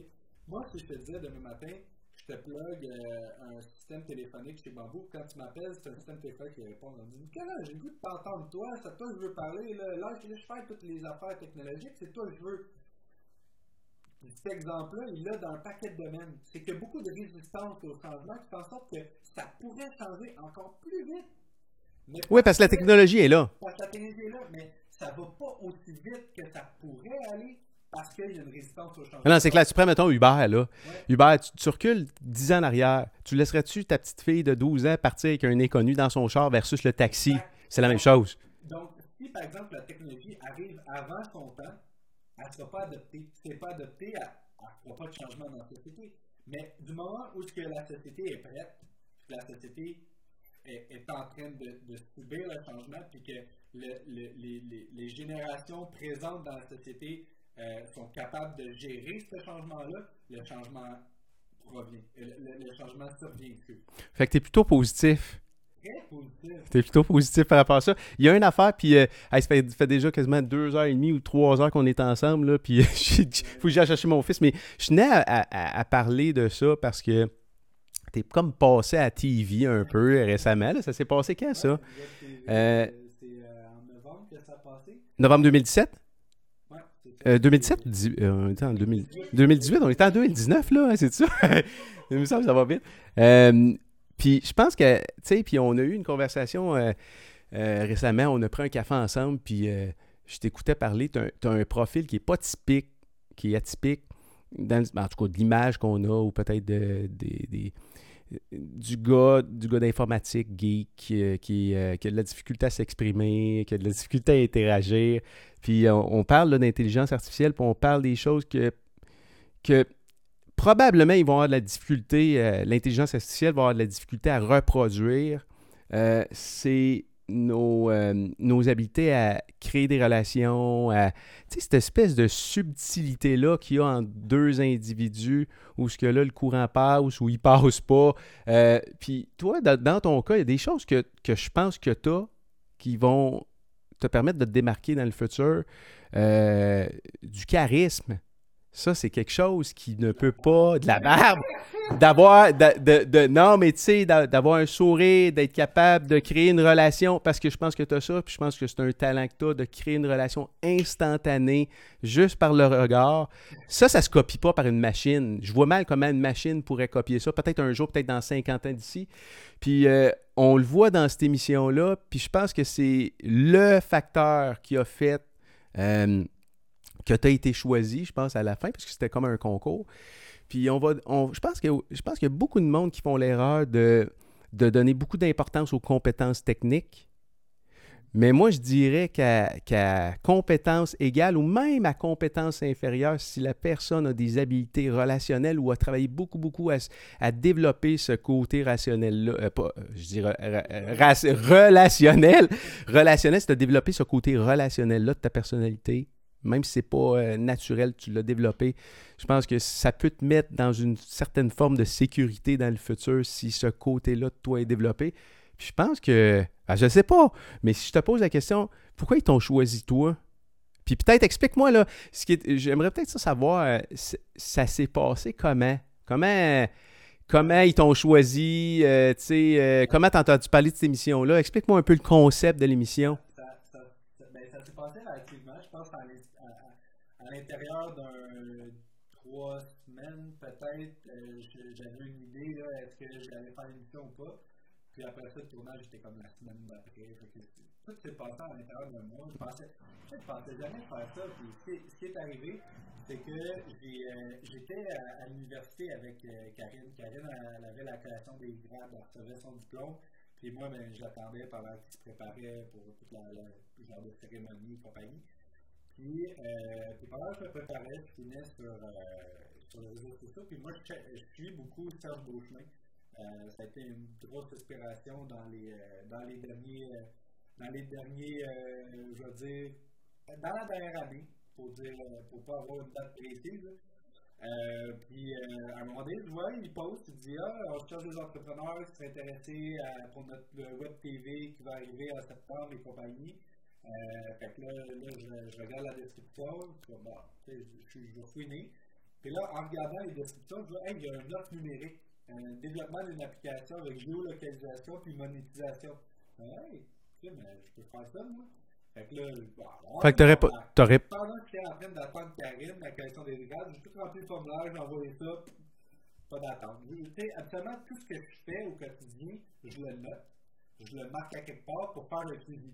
Ça, j'ai pas écrit de suivi nulle part. Je me suis inscrit, ça donnerait quelque chose, ça donne de quoi. Le lendemain, on veut voir ta veille, Nick. On veut voir. euh, Le lendemain? le lendemain, on veut Wow. voir euh, qui, qui t'es, que tu. C'est quoi tu reçois? Ils ont répondu à... Tu as reçu un courriel? Ouais. Fait que là, il m'envoie ça. Euh, Peux-tu nous faire une petite vidéo de, de toi? De, de- Qui te répond au beau chemin directement? Non, non, non. Le recherchiste? Ouais, ouais. Ok. Fait, que, fait que là, finalement, je fais une petite vidéo de moi. Pas à l'aise, je sais pas. Moi, quand je fais une vidéo, là, je me fous là. Je fais un petit speech. Je. Ouais, Tu l'as-tu encore, la vidéo? T'as-tu ça quelque part? Ouais, probablement. Ok, tu- Euh, Tu pourras me l'envoyer. Tu me l'enverrais, on ferait quelque chose avec. Ok. Puis, euh, puis après ça, c'est pendant que je disais ça dans mon vidéo, là j'en parle avec Karine, là, dit C'est fake ton affaire. fait que là, on enlève les barrières, let's go. Salut, moi c'est Nicolas, nanana, tout ça, bon ça, j'ai parti ça, comme ça, blablabla. J'ai- comme fait un vidéo un peu plus. euh, comme qui me ressemblait, tu sais. La première fois, je le faisais comme pour montrer l'image de moi, puis là, je fais ah, d'image. Fait que là, Ce que font la majorité des entrepreneurs en passant, l'image corpo, parler de la business, parler de son expérience d'entrepreneur, plutôt que parler de soi, puis euh, mettre en face du monde qui on est vraiment. si j'ai décidé de partir ça, j'ai une passion. Oui. Je vais en parler de ma passion. Ok. fait que dans la vidéo, euh, de ça, euh, il m'appelle, on veut te rencontrer, on a aimé ta vibe le date, très bien, fait que let's go. Là, je prends rendez-vous la semaine d'après. La semaine d'après, je vais sur place, je rencontre la directrice artistique puis la recherchiste. Bon, on a des questions pour toi. Pourquoi tu veux soumissionner? Est-ce que tu as vu un peu qu'est-ce que le client avait besoin? Comment tu peux satisfaire aux besoins du client? Parce que c'est comme un appel d'offres. Euh, fait que le concept, dans le fond, c'est que le client a un besoin qui est partagé à trois candidats. Les trois candidats doivent pitcher 90 secondes devant le, propriétaire ou le- l'entrepreneur. Euh, puis l'entrepreneur doit, après les- avoir vu les trois en ascenseur, d'en couper un, d'en garder deux. Fait que c'est le fameux speech d'ascenseur. Le, le, le elevator pitch, qu'on appelle. Ouais, il y a 90 secondes. Comment tu peux convaincre ton interlocuteur en 90 secondes qu'il doit en savoir plus sur toi? C'est pas important qu'il qu'il sache exactement ce que tu fais, mais juste qu'il y ait un intérêt suffisamment grand pour vouloir en savoir plus sur toi. C'était quoi ta stratégie? Parce que ça doit être stressant, là, parce que là, tu été choisi dans les trois. Moi, je suis pas un gars stressé dans la vie et j'étais stressé. Vrai? Euh, hey, je me rappelle que j'ai jamais fait de mé- méditation de ma vie et j'en faisais. Le sofa, j'étais comme, c'est bientôt mon tour. Comment je vais faire ça? Puis j'avais tout préparé un speech la veille. Tu sais, eux autres, ils étaient, ils étaient prêts depuis deux, trois semaines Mm. avec un speech super rodé. Ouais, puis il doit y avoir un petit jeu psychologique, là. euh, Puis là, dans, dans te compares aux autres. On parlait, puis euh, Xavier, justement, disait Moi, je suis prêt, je suis confiant, euh, regarde, je fais mon speech, euh, j'ai déjà pitché. Là, après ça, euh, Anthony, et là, moi, j'ai vraiment pitché euh, vraiment souvent dans ma vie. ouf. Euh, je, je sais c'est quoi mon pitch, non, non, non, non, non. Là, je suis comme Bon, moi qui est calme, peut-être préparé hier. je me dis Hé, tabarouette, ok, attends, là, moi, je suis. T'es vraiment dans le just do it ouais. solide, là. Fait que là, je me dis, ok, fait que euh, mon pitch, il est pas tant pensé que ça. Puis, sais, fait que là, je me dis, crime, c'est peut-être bon chacun un peu mon affaire. Tu sais, je m'étais préparé un petit pitch, tu sais, ben, je sais dans ça, on fait ça, nan, nan, nan. Puis là, pendant que je assis sur le sofa, puis je médite, Nicolas, just do it. C'est toi-même. Exact. Arrête de stresser avec tous tes pitch, tes speeches que tu essaies de te planifier, puis tout ça. Puis même dans le corridor, là, l'équipe technique, là, on va pratiquer ton pitch, là, on va commenter, là, ouais, dis-nous là, on va faire comme ça, on filme, là, vas-y. Euh, bonjour, euh, tu sais, finalement, je sais pas si tu as écouté le film Hunger Games. Oui. En, tout cas, il n'y a pas besoin de savoir toute l'histoire. Juste un bout où il essaie de filmer une propagande pour euh, lever les rébellions. Puis la fille, il essaie de la mettre dans un skate tout en coupé, puis on va te filmer, puis là, toi, va être là, battons-nous pour le. C'est fake. C'est fake. Puis là, quand tu mets sur le front de avec le feu, les bombes, les trucs qui revolent partout, là, la fille est comme. Tu vois que ça vient de ses tripes, là, tu sais, c'est- honnête, ça vient, ça vient du cœur, c'est comme. C'est authentique. Voilà qui je suis. Ouais. Fait que là, moi, que j'étais assis, là, je me dis, Nick, c'est pas toi, encore une fois, c'est pas toi, t'essaies de fitter dans un moule, que là, fites pas dans un moule, t'es toi-même. Fait que quand tu es rentré dans l'ascenseur, ben, En fait, là, là, l'image qu'on voit, là, c'est euh, il y a toi puis un autre des concurrents qui est à côté. Euh, ça, c'était avant ou après le speech? euh, là, vous recevez les directives? Sais-tu qu'est-ce qui se passe à ce moment-là? Ou, euh, parce que là, on est au début du je vidéo. Là. qu'on n'est pas encore dans l'ascenseur. Je pense que c'est comme, on Ok. va bientôt. Ouais, on, ça, c'est, on va être dans l'ascenseur. OK. Là, je vais enlever le son juste pour qu'on se fasse pas bloquer. Là. Euh, alors là, là t'es. c'est- Attends un peu, je vais l'arrêter ici. Là. Euh, Tu sais, puis il y a un appel de même. On s'entend hier, euh, hier, hier, on était en show avec euh, un super gars, un magicien. Puis euh, le gars est vraiment cool. Puis ça a été un des. En fait, c'est un des trois seuls Québécois à avoir apparu sur le show d'Oprah aux États-Unis. Et euh, lui, euh, au moment où ça s'est passé dans ta vie, il n'est pas, vieux. Fait que, tu sais, on a tout, euh, quelque part, dans ta tête, tu vois jackpot, ça va lancer ma carrière. tu sais, le moment est stressant parce que tu te dis, ce moment-là qui est devant moi peut m'amener au firmament. Là. As-tu un peu ce genre de réflexion-là dans, ce- dans le processus? Parce que là, tu es devant Beauchemin, puis... En fait, je, je suis content d'avoir rencontré Beauchemin en personne. Moi, je peux m'en aller. Non, non, non, mais sincèrement, à ce moment-là, je- moi, ce que je me rappelle, c'est. Ben, vraiment, j'étais quand même. euh, J'avais un stress, là. Je te dirais que. J'étais j'étais pas stressé par ce moment-là, ça. On se fait filmer et puis ça. Mais j'étais stressé plus par. euh, Justement, tu sais, le, le, que. Est-ce que je vais bégayer, je vais te dire. euh, T'as pas pensé à l'impact que ça pouvait avoir sur ta business, vraiment? tout, Non? tout. Au contraire, moi, ma business roulait déjà. J'ai déjà mes clients. Euh, la business roule bien. Puis je pourrais te conter une anecdote qui s'est passée euh, avec Boutique Pico après. Euh, mais euh, moi, c'est comme, je m'en vais faire ça. Puis il y a à se mettre que pour eux. Tu sais, c'est comme, je vais faire mon mieux. Puis je vais être moi-même. Puis euh, that's it. Mais à ce moment-là, je suis encore dans mon. Ah, il faut que je pratique mon pitch. il- T'entends-tu ce qui se passe? Est-ce que t'entends ce qui se passe ou t'es dans, dans ta bulle? Parce que tantôt, tu parlais Ah, de t'enfermer dans ta bulle, puis... Ok. J'écoutais Serge, puis euh, euh, Kim Ross, puis euh, c'était vraiment. J'étais là. Euh, puis là, t'es-tu allé en premier? C'est parce que j'essaie de trouver le- la, la section où t'es dans l'ascenseur avec... euh, t'es où, là, par rapport aux autres? T'es-tu après? T'es-tu... T'es le dernier, je pense, hein? T'es-tu le dernier? Euh, pas- Après, euh, c'est ça, puis pour revenir à. ah, Non, mais regarde, je vais, je vais, non, mais c'est ça, je vais laisser aller. Claudie, tu peux remettre le, le, le backscreen. là. Je vais mettre la vidéo dans les liens euh, du broadcast. ah, Euh, Vas-y, continue, excuse. Fait dans, fait que dans le fond, euh, quand j'étais assis, puis je me dis, OK, go Nick, c'est que mon pitch, je l'ai fait pour qu'il fitte à 90 secondes. En s'entend-tu que dans les ans, tu finis après 60 secondes, puis. Euh, Puis, t'aimes-tu ça? Puis, qu'est-ce que t'en penses? C'était-tu bon? qu'est-ce que t'améliorerais, toi, si t'étais à ma place? Tu dirais quoi? Salut, la porte à rouge. Ouais. Là, j'étais comme, ah, le stress de. Dans l'ascenseur, là, dans l'émission, là, en haut, t'as le, le, le petit euh, 90, 89, 90. Il y a un compteur, ouais. Tu le vois. Tu le vois pas? Il te donne pas le timer. Huh. T'as 90 secondes. C'est ton 90 secondes de moment décisif. 90, 90 secondes, c'est la hauteur de, trois, de combien d'étages en ascenseur habituellement? C'est pas, y avait-tu, puis c'était-tu un- une dizaine de, c'était-tu, est-ce que c'était un vrai ascenseur ou ils font juste fermer les portes, puis là, t'es là 90 secondes? Et en fait, c'est un mélange entre un vrai puis, euh, puis euh, dans le fond, leur, leur objectif, c'est surtout que euh, tu sentes vraiment l'ambiance du Comment tu vas gérer ce stress-là? Euh, c'était quoi ta stratégie? Parce que là, il faut que, faut que tu aies une stratégie, là. Ouais. Euh, Parce que si vous êtes tous à compétence égale, toute la gang. Mon pitch, le, le fait que je me sois préparé avant, me donnait les grandes lignes, les, les mots ou les, les, les sujets que je voulais aborder, mais pas le comment l'aborder. Juste le sujet. Je savais que je voulais parler de, de, de- du fait que l'application que je veux faire va être euh, offline mode, ça va pouvoir fonctionner même quand tu es dans une région éloignée parce que les événements sportifs de vélo sont pas nécessairement euh, dans des régions urbaines. Fait que tout cet aspect-là, j'avais deux, trois points que voulais absolument mentionner pendant 90 secondes. Mais c'est fou comment, quand tu vis comme le moment présent, tu peux t'adapter et meubler autant que tu veux. J'aurais pu te faire un pitch de 45 secondes, puis après ça, te meubler 45 secondes juste pour le meubler. Fait que pour moi, c'est comme, ok, j'ai mes 3-4 sujets que je veux absolument parler, je reste moi-même, je dis mes deux trois affaires, un peu de stress évidemment, parce que tu sais pas, il va rentrer, c'est qui, euh, comment il va, il va me voir, il va, il va-tu me regarder, va faire, ah, le tu je le sais pas.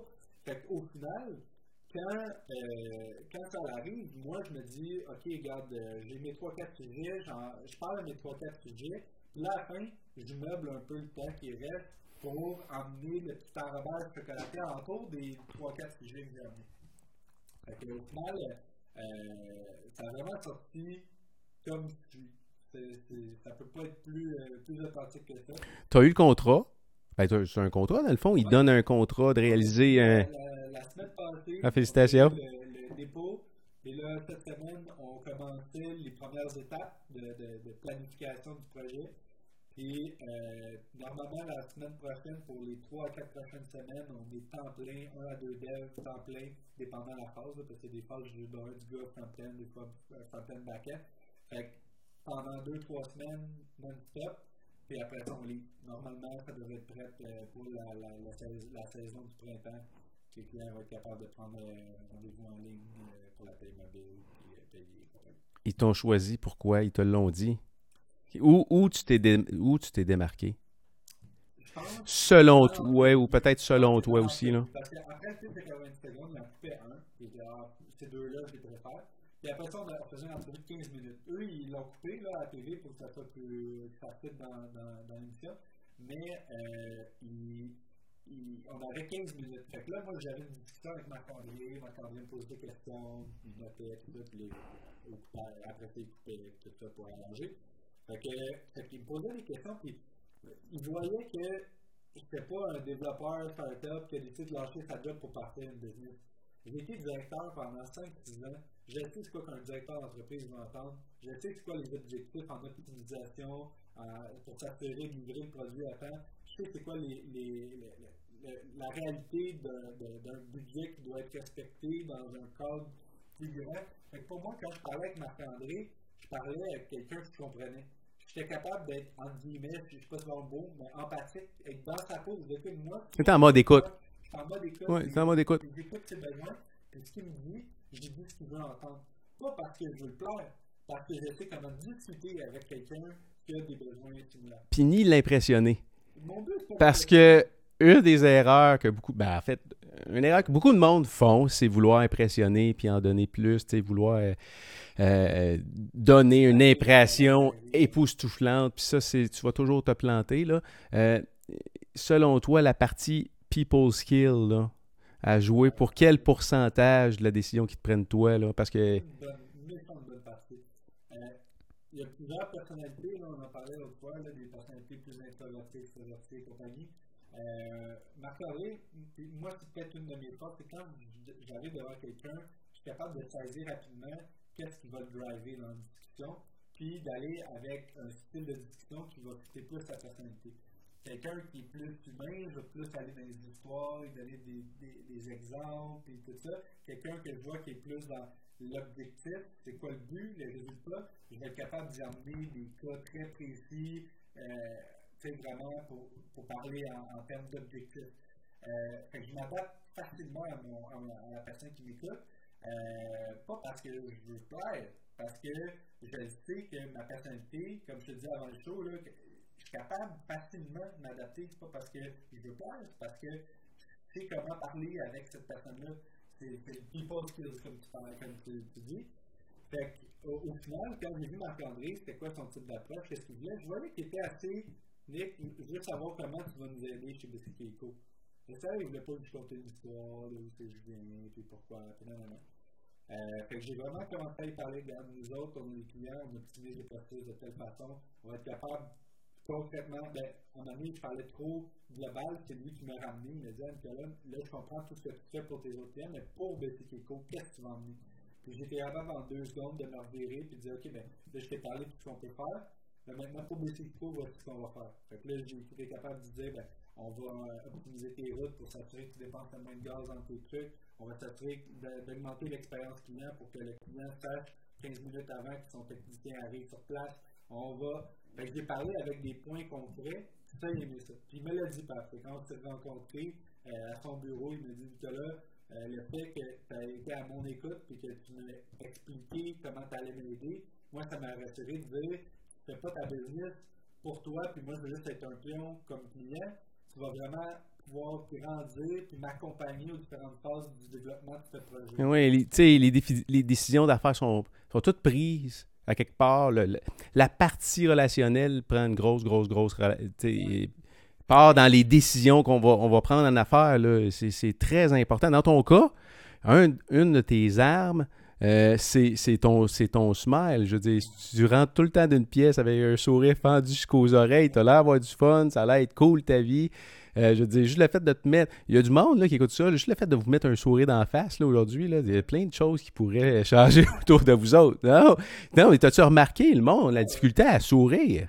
C'est incroyable. Alors moi, je pense qu'à compétence égale, euh, les people skills font la différence, ça c'est sûr, c'est sûr, mais tu es jugé dans les cinq premières secondes par ton apparence puis parce que tu dégages. Tout aussi bien de te mettre un smile en face puis euh, pratiquer ces skills-là. L'entrepreneuriat, je pense aussi d'être capable de s'allier aux bonnes personnes. C'est pas nécessairement euh, juste d'être un solopreneur qui fait tout Ouais. seul.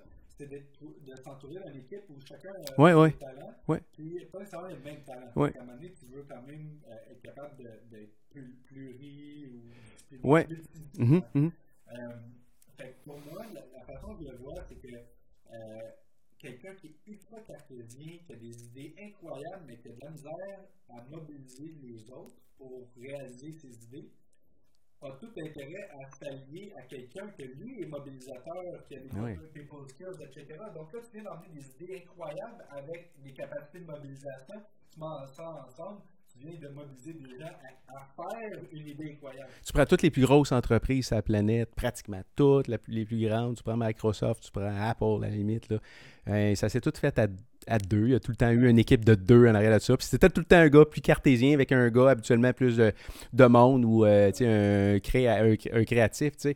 Euh, donnerais quoi comme, euh, comme conseil? C'est la dernière question que je te pose. Puis c'est une question qui est importante nous autres parce que on, on, ce qu'on veut faire avec cette plateforme-là, c'est d'exposer les passions des, des entrepreneurs aux jeunes, permettre aux jeunes de découvrir euh, il y a quoi qui est possible pour moi dans, dans- le monde dans lequel on vit. Là. Tu, donnerais, tu donnerais quoi comme, euh, comme conseil à un jeune qui cherche, sa passion? Toi, t'as- toi, tu l'as trouvé plutôt jeune, peut-être, ou tu es resté tout le temps dans ce chemin-là, mais tu sais, ils ont. moi, je trouve qu'il y, y en a beaucoup qui ont. Peut-être à cause des pressions sociales, peut-être à cause de la pression, la, la vitesse, oui, la difficulté à se trouver une place. Puis, c'est pas important nécessairement qu'il se trouve une place jeune non plus. Là. Tu peux la trouver à ta place à 25-30 ans, c'est correct, trouve ta place. Mais tu donnes quoi comme, comme conseil à un jeune qui se met de la pression puis qui se dit faut que je me trouve quelque chose puis euh, tu sais ils vont stresser à cause de ça c'est comme des crises existentielles de pas trouver je suis qui puis c'est quoi ma place dans le monde tu leur donnes quoi comme comme conseil? Faut, mais premièrement, la, première chose, c'est arrêter de se comparer. Euh, c'est sûr que la comparaison nous permet de donner euh, l'heure sur où est-ce qu'on pourrait s'améliorer. Mais souvent, c'est rare qu'on se compare à quelqu'un d'inatteignable. On se compare souvent à des gens juste un petit peu au-dessus de nous. C'est quand on commence à se comparer à du monde trop loin de nous que là, ça peut être stressant parce que ça a l'air d'une montagne. Euh, je ne suis pas un entrepreneur comme ça depuis tout le temps. J'ai évolué, j'ai été patient. Il faut se laisser le temps. Euh, Il faut, faut laisser le temps de, de, de- Premièrement, il faut écouter ses intuitions. C'est quoi que ton aime? Mais ces choses-là, je dois trouver une façon. Comment, à la limite, c'est une passion qui est, très créative, puis qui est, peut-être moins euh, cartésien, qui amène peut-être moins un signe de dollar, mais qui, amène beaucoup de créativité. Mais sors de chez vous, puis va montrer cette créativité-là avec d'autres si t'es quelqu'un plus cartésien, va partager avec d'autres, mais vise tout le temps plus haut, mais vise quelque chose de réaliste. Euh, moi, si je veux monter le Mont Everest, admettons, dans, je dis n'importe quoi, 10 ans, euh, je ne vais pas attendre 9 ans, puis à 9 ans et demi, euh, je me pars un training de malade, puis je me tape le, le- Non, je vais essayer de faire mon royal, après ça, mon tremblant, puis après ça, je vais en faire un peu gros. Tout le temps, viser un petit peu plus haut qu'on est, pour que notre objectif soit réalisable, atteignable dans un moment relativement euh, possible. dans dans 5-6 mois, je, suis capable de le voir. Je suis capable de voir un changement en 5-6 mois. Donc, il faut que ça soit smart. Il faut que ça soit vraiment un, objectif que je vais être capable de mesurer, mais qui va être atteignable par rapport au, au niveau où je suis présentement. Fait que pour moi, ça ne sert à rien de me comparer aux meilleurs développeurs de Google. Mais par rapport aux développeurs que je connais, moi je pense que je suis rendu à améliorer cette section-là, que je vais essayer d'a- d'améliorer cette section-là. Puis moi, tant que je sens que je suis meilleur qu'hier, ben je sens que je progresse. Mon but, c'est pas d'être meilleur que les autres. Mon but, c'est juste d'être meilleur que moi hier. je pense qu'il faut commencer par moins se comparer, puis plus t'écouter. OK. Tu t'engages des jeunes? Ouais. C'est. c'est...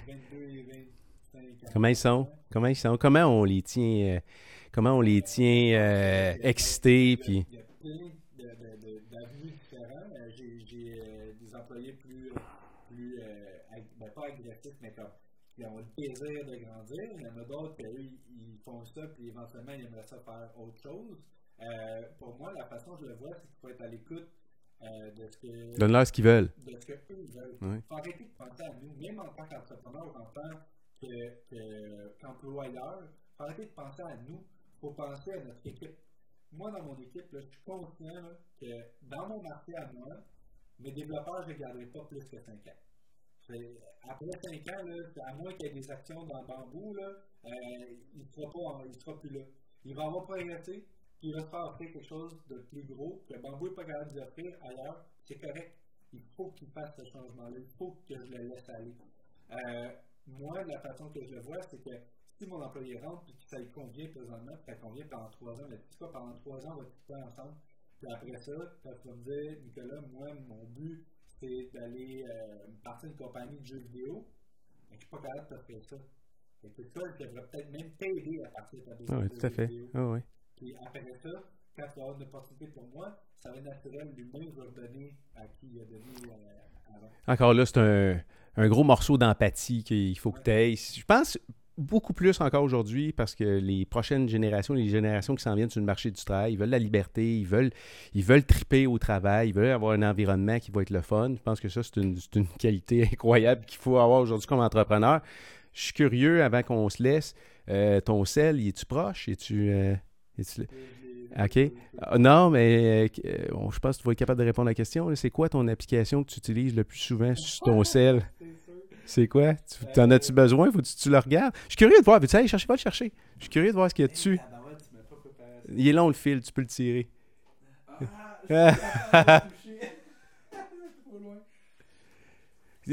T'as-tu beaucoup d'applications? Ben oui. Pour un gars qui en fabrique. Y en a-tu? Non, non, non, je suis juste curieux. Juste me dis-moi ce que tu. Euh... Tu as combien de pages d'application? Le tourne flip donc ça vers la droite, là. OK, c'est deux, mais tu as, plein de groupes. Ouais, je, ben, je dit, ben oui, non, mais c'est ça. Photos, vidéos. Ouais, ouais, ouais. Navigation, navigation étant déplacement. Là, ouais. Google, etc. Ouais. Les trucs de vente les trucs sociaux, les trucs de marketing, les trucs de connexion à distance, les trucs de chat, les trucs d'éducation, les trucs de tâches, les trucs de... Qu'est-ce que tu utilises le plus souvent? Euh, Où tu vas le plus souvent? je te dirais dans les trucs de tâches, principalement Asana et Trello. Euh, c'est des applications de planification, de, des to-do list. Des to-do list avec les due dates, tout ça. Moi, là, euh, c'est con à dire, là, mais vais être à machine à café, je parle avec un client. Qu'est-ce qu'il me reste à faire aujourd'hui? je suis comme, ok, ça, ça, ok, ça, je vais le mettre demain. Hein, ok, parfait. Là, je retourne à mon PC. Là, je sais qu'est-ce que j'ai à faire. Euh, pour moi, c'est que l'être humain oublie tout le temps. Euh, puis, tu sais, il y a une fois, j'ai rencontré un directeur d'entreprise euh, avec euh, Il me dit Nicolas, tu veux une affaire, un mot ou une chose que tu vas te rappeler dans ta carrière, fais ce que tu dis, puis dis ce que tu fais. Fait que pour moi, si j'ai dit à un client, je te rappelle. Tu le prends en note. Ou la semaine prochaine, je te reviens. Ou peu importe. Quand j'ai fini l'appel, tu le rentres à quelque part. pas dans mille directions. La première chose, c'est je vais dans mon système de tâches, la semaine prochaine, rappeler lequel. Pour moi, c'est important. Euh, ça se peut que la semaine prochaine, je me suis mis le rappel le lundi, finalement, je te rappelle le mardi, ou peut-être avoir une attente que je t'appelle vendredi, puis, euh, mais je t'ai pas oublié. Tout est là. justement, en sortant tout ça de ma tête, puis de le mettre dans cette bebelle-là, que je suis capable d'être performant quand, je, quand j'essaie d'en prendre un puis de le mettre sur la table, je peux être performant parce que je sais que j'ai rien oublié, j'ai tout mis dans mon nos, nos apps nous représentent beaucoup, je pense. Tu rouvres le téléphone cellulaire de quelqu'un, tu regardes ses apps, euh, tu dis. non lus. C'est ça. sais exactement c'est à qui tu t'adresses.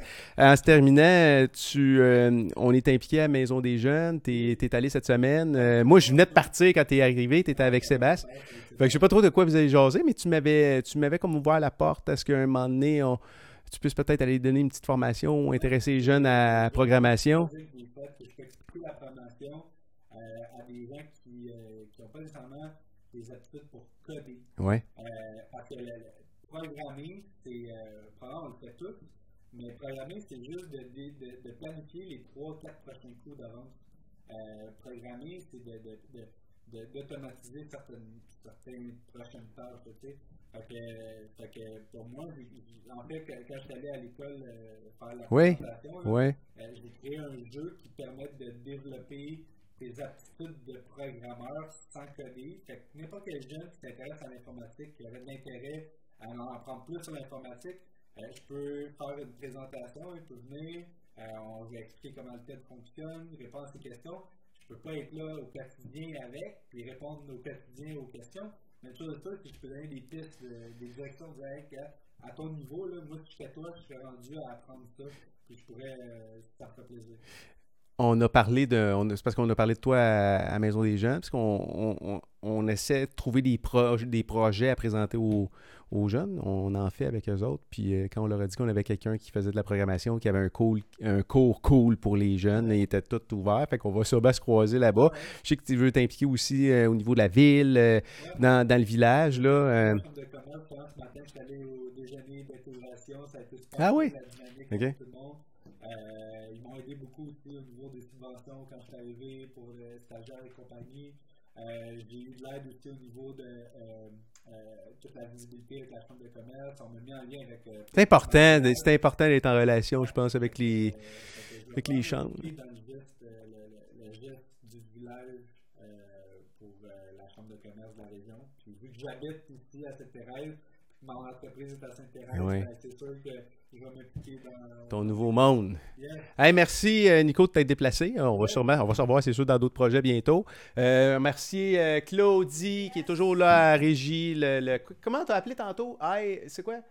Comment t'as appelé tantôt? L'œil de quoi, donc? Ah, l'œil de faucon. L'œil de faucon. L'œil de faucon. Merci tout le monde. Bonne, euh, bonne, bon restant de semaine. Thanks, Monique. Thanks, c'était le fun.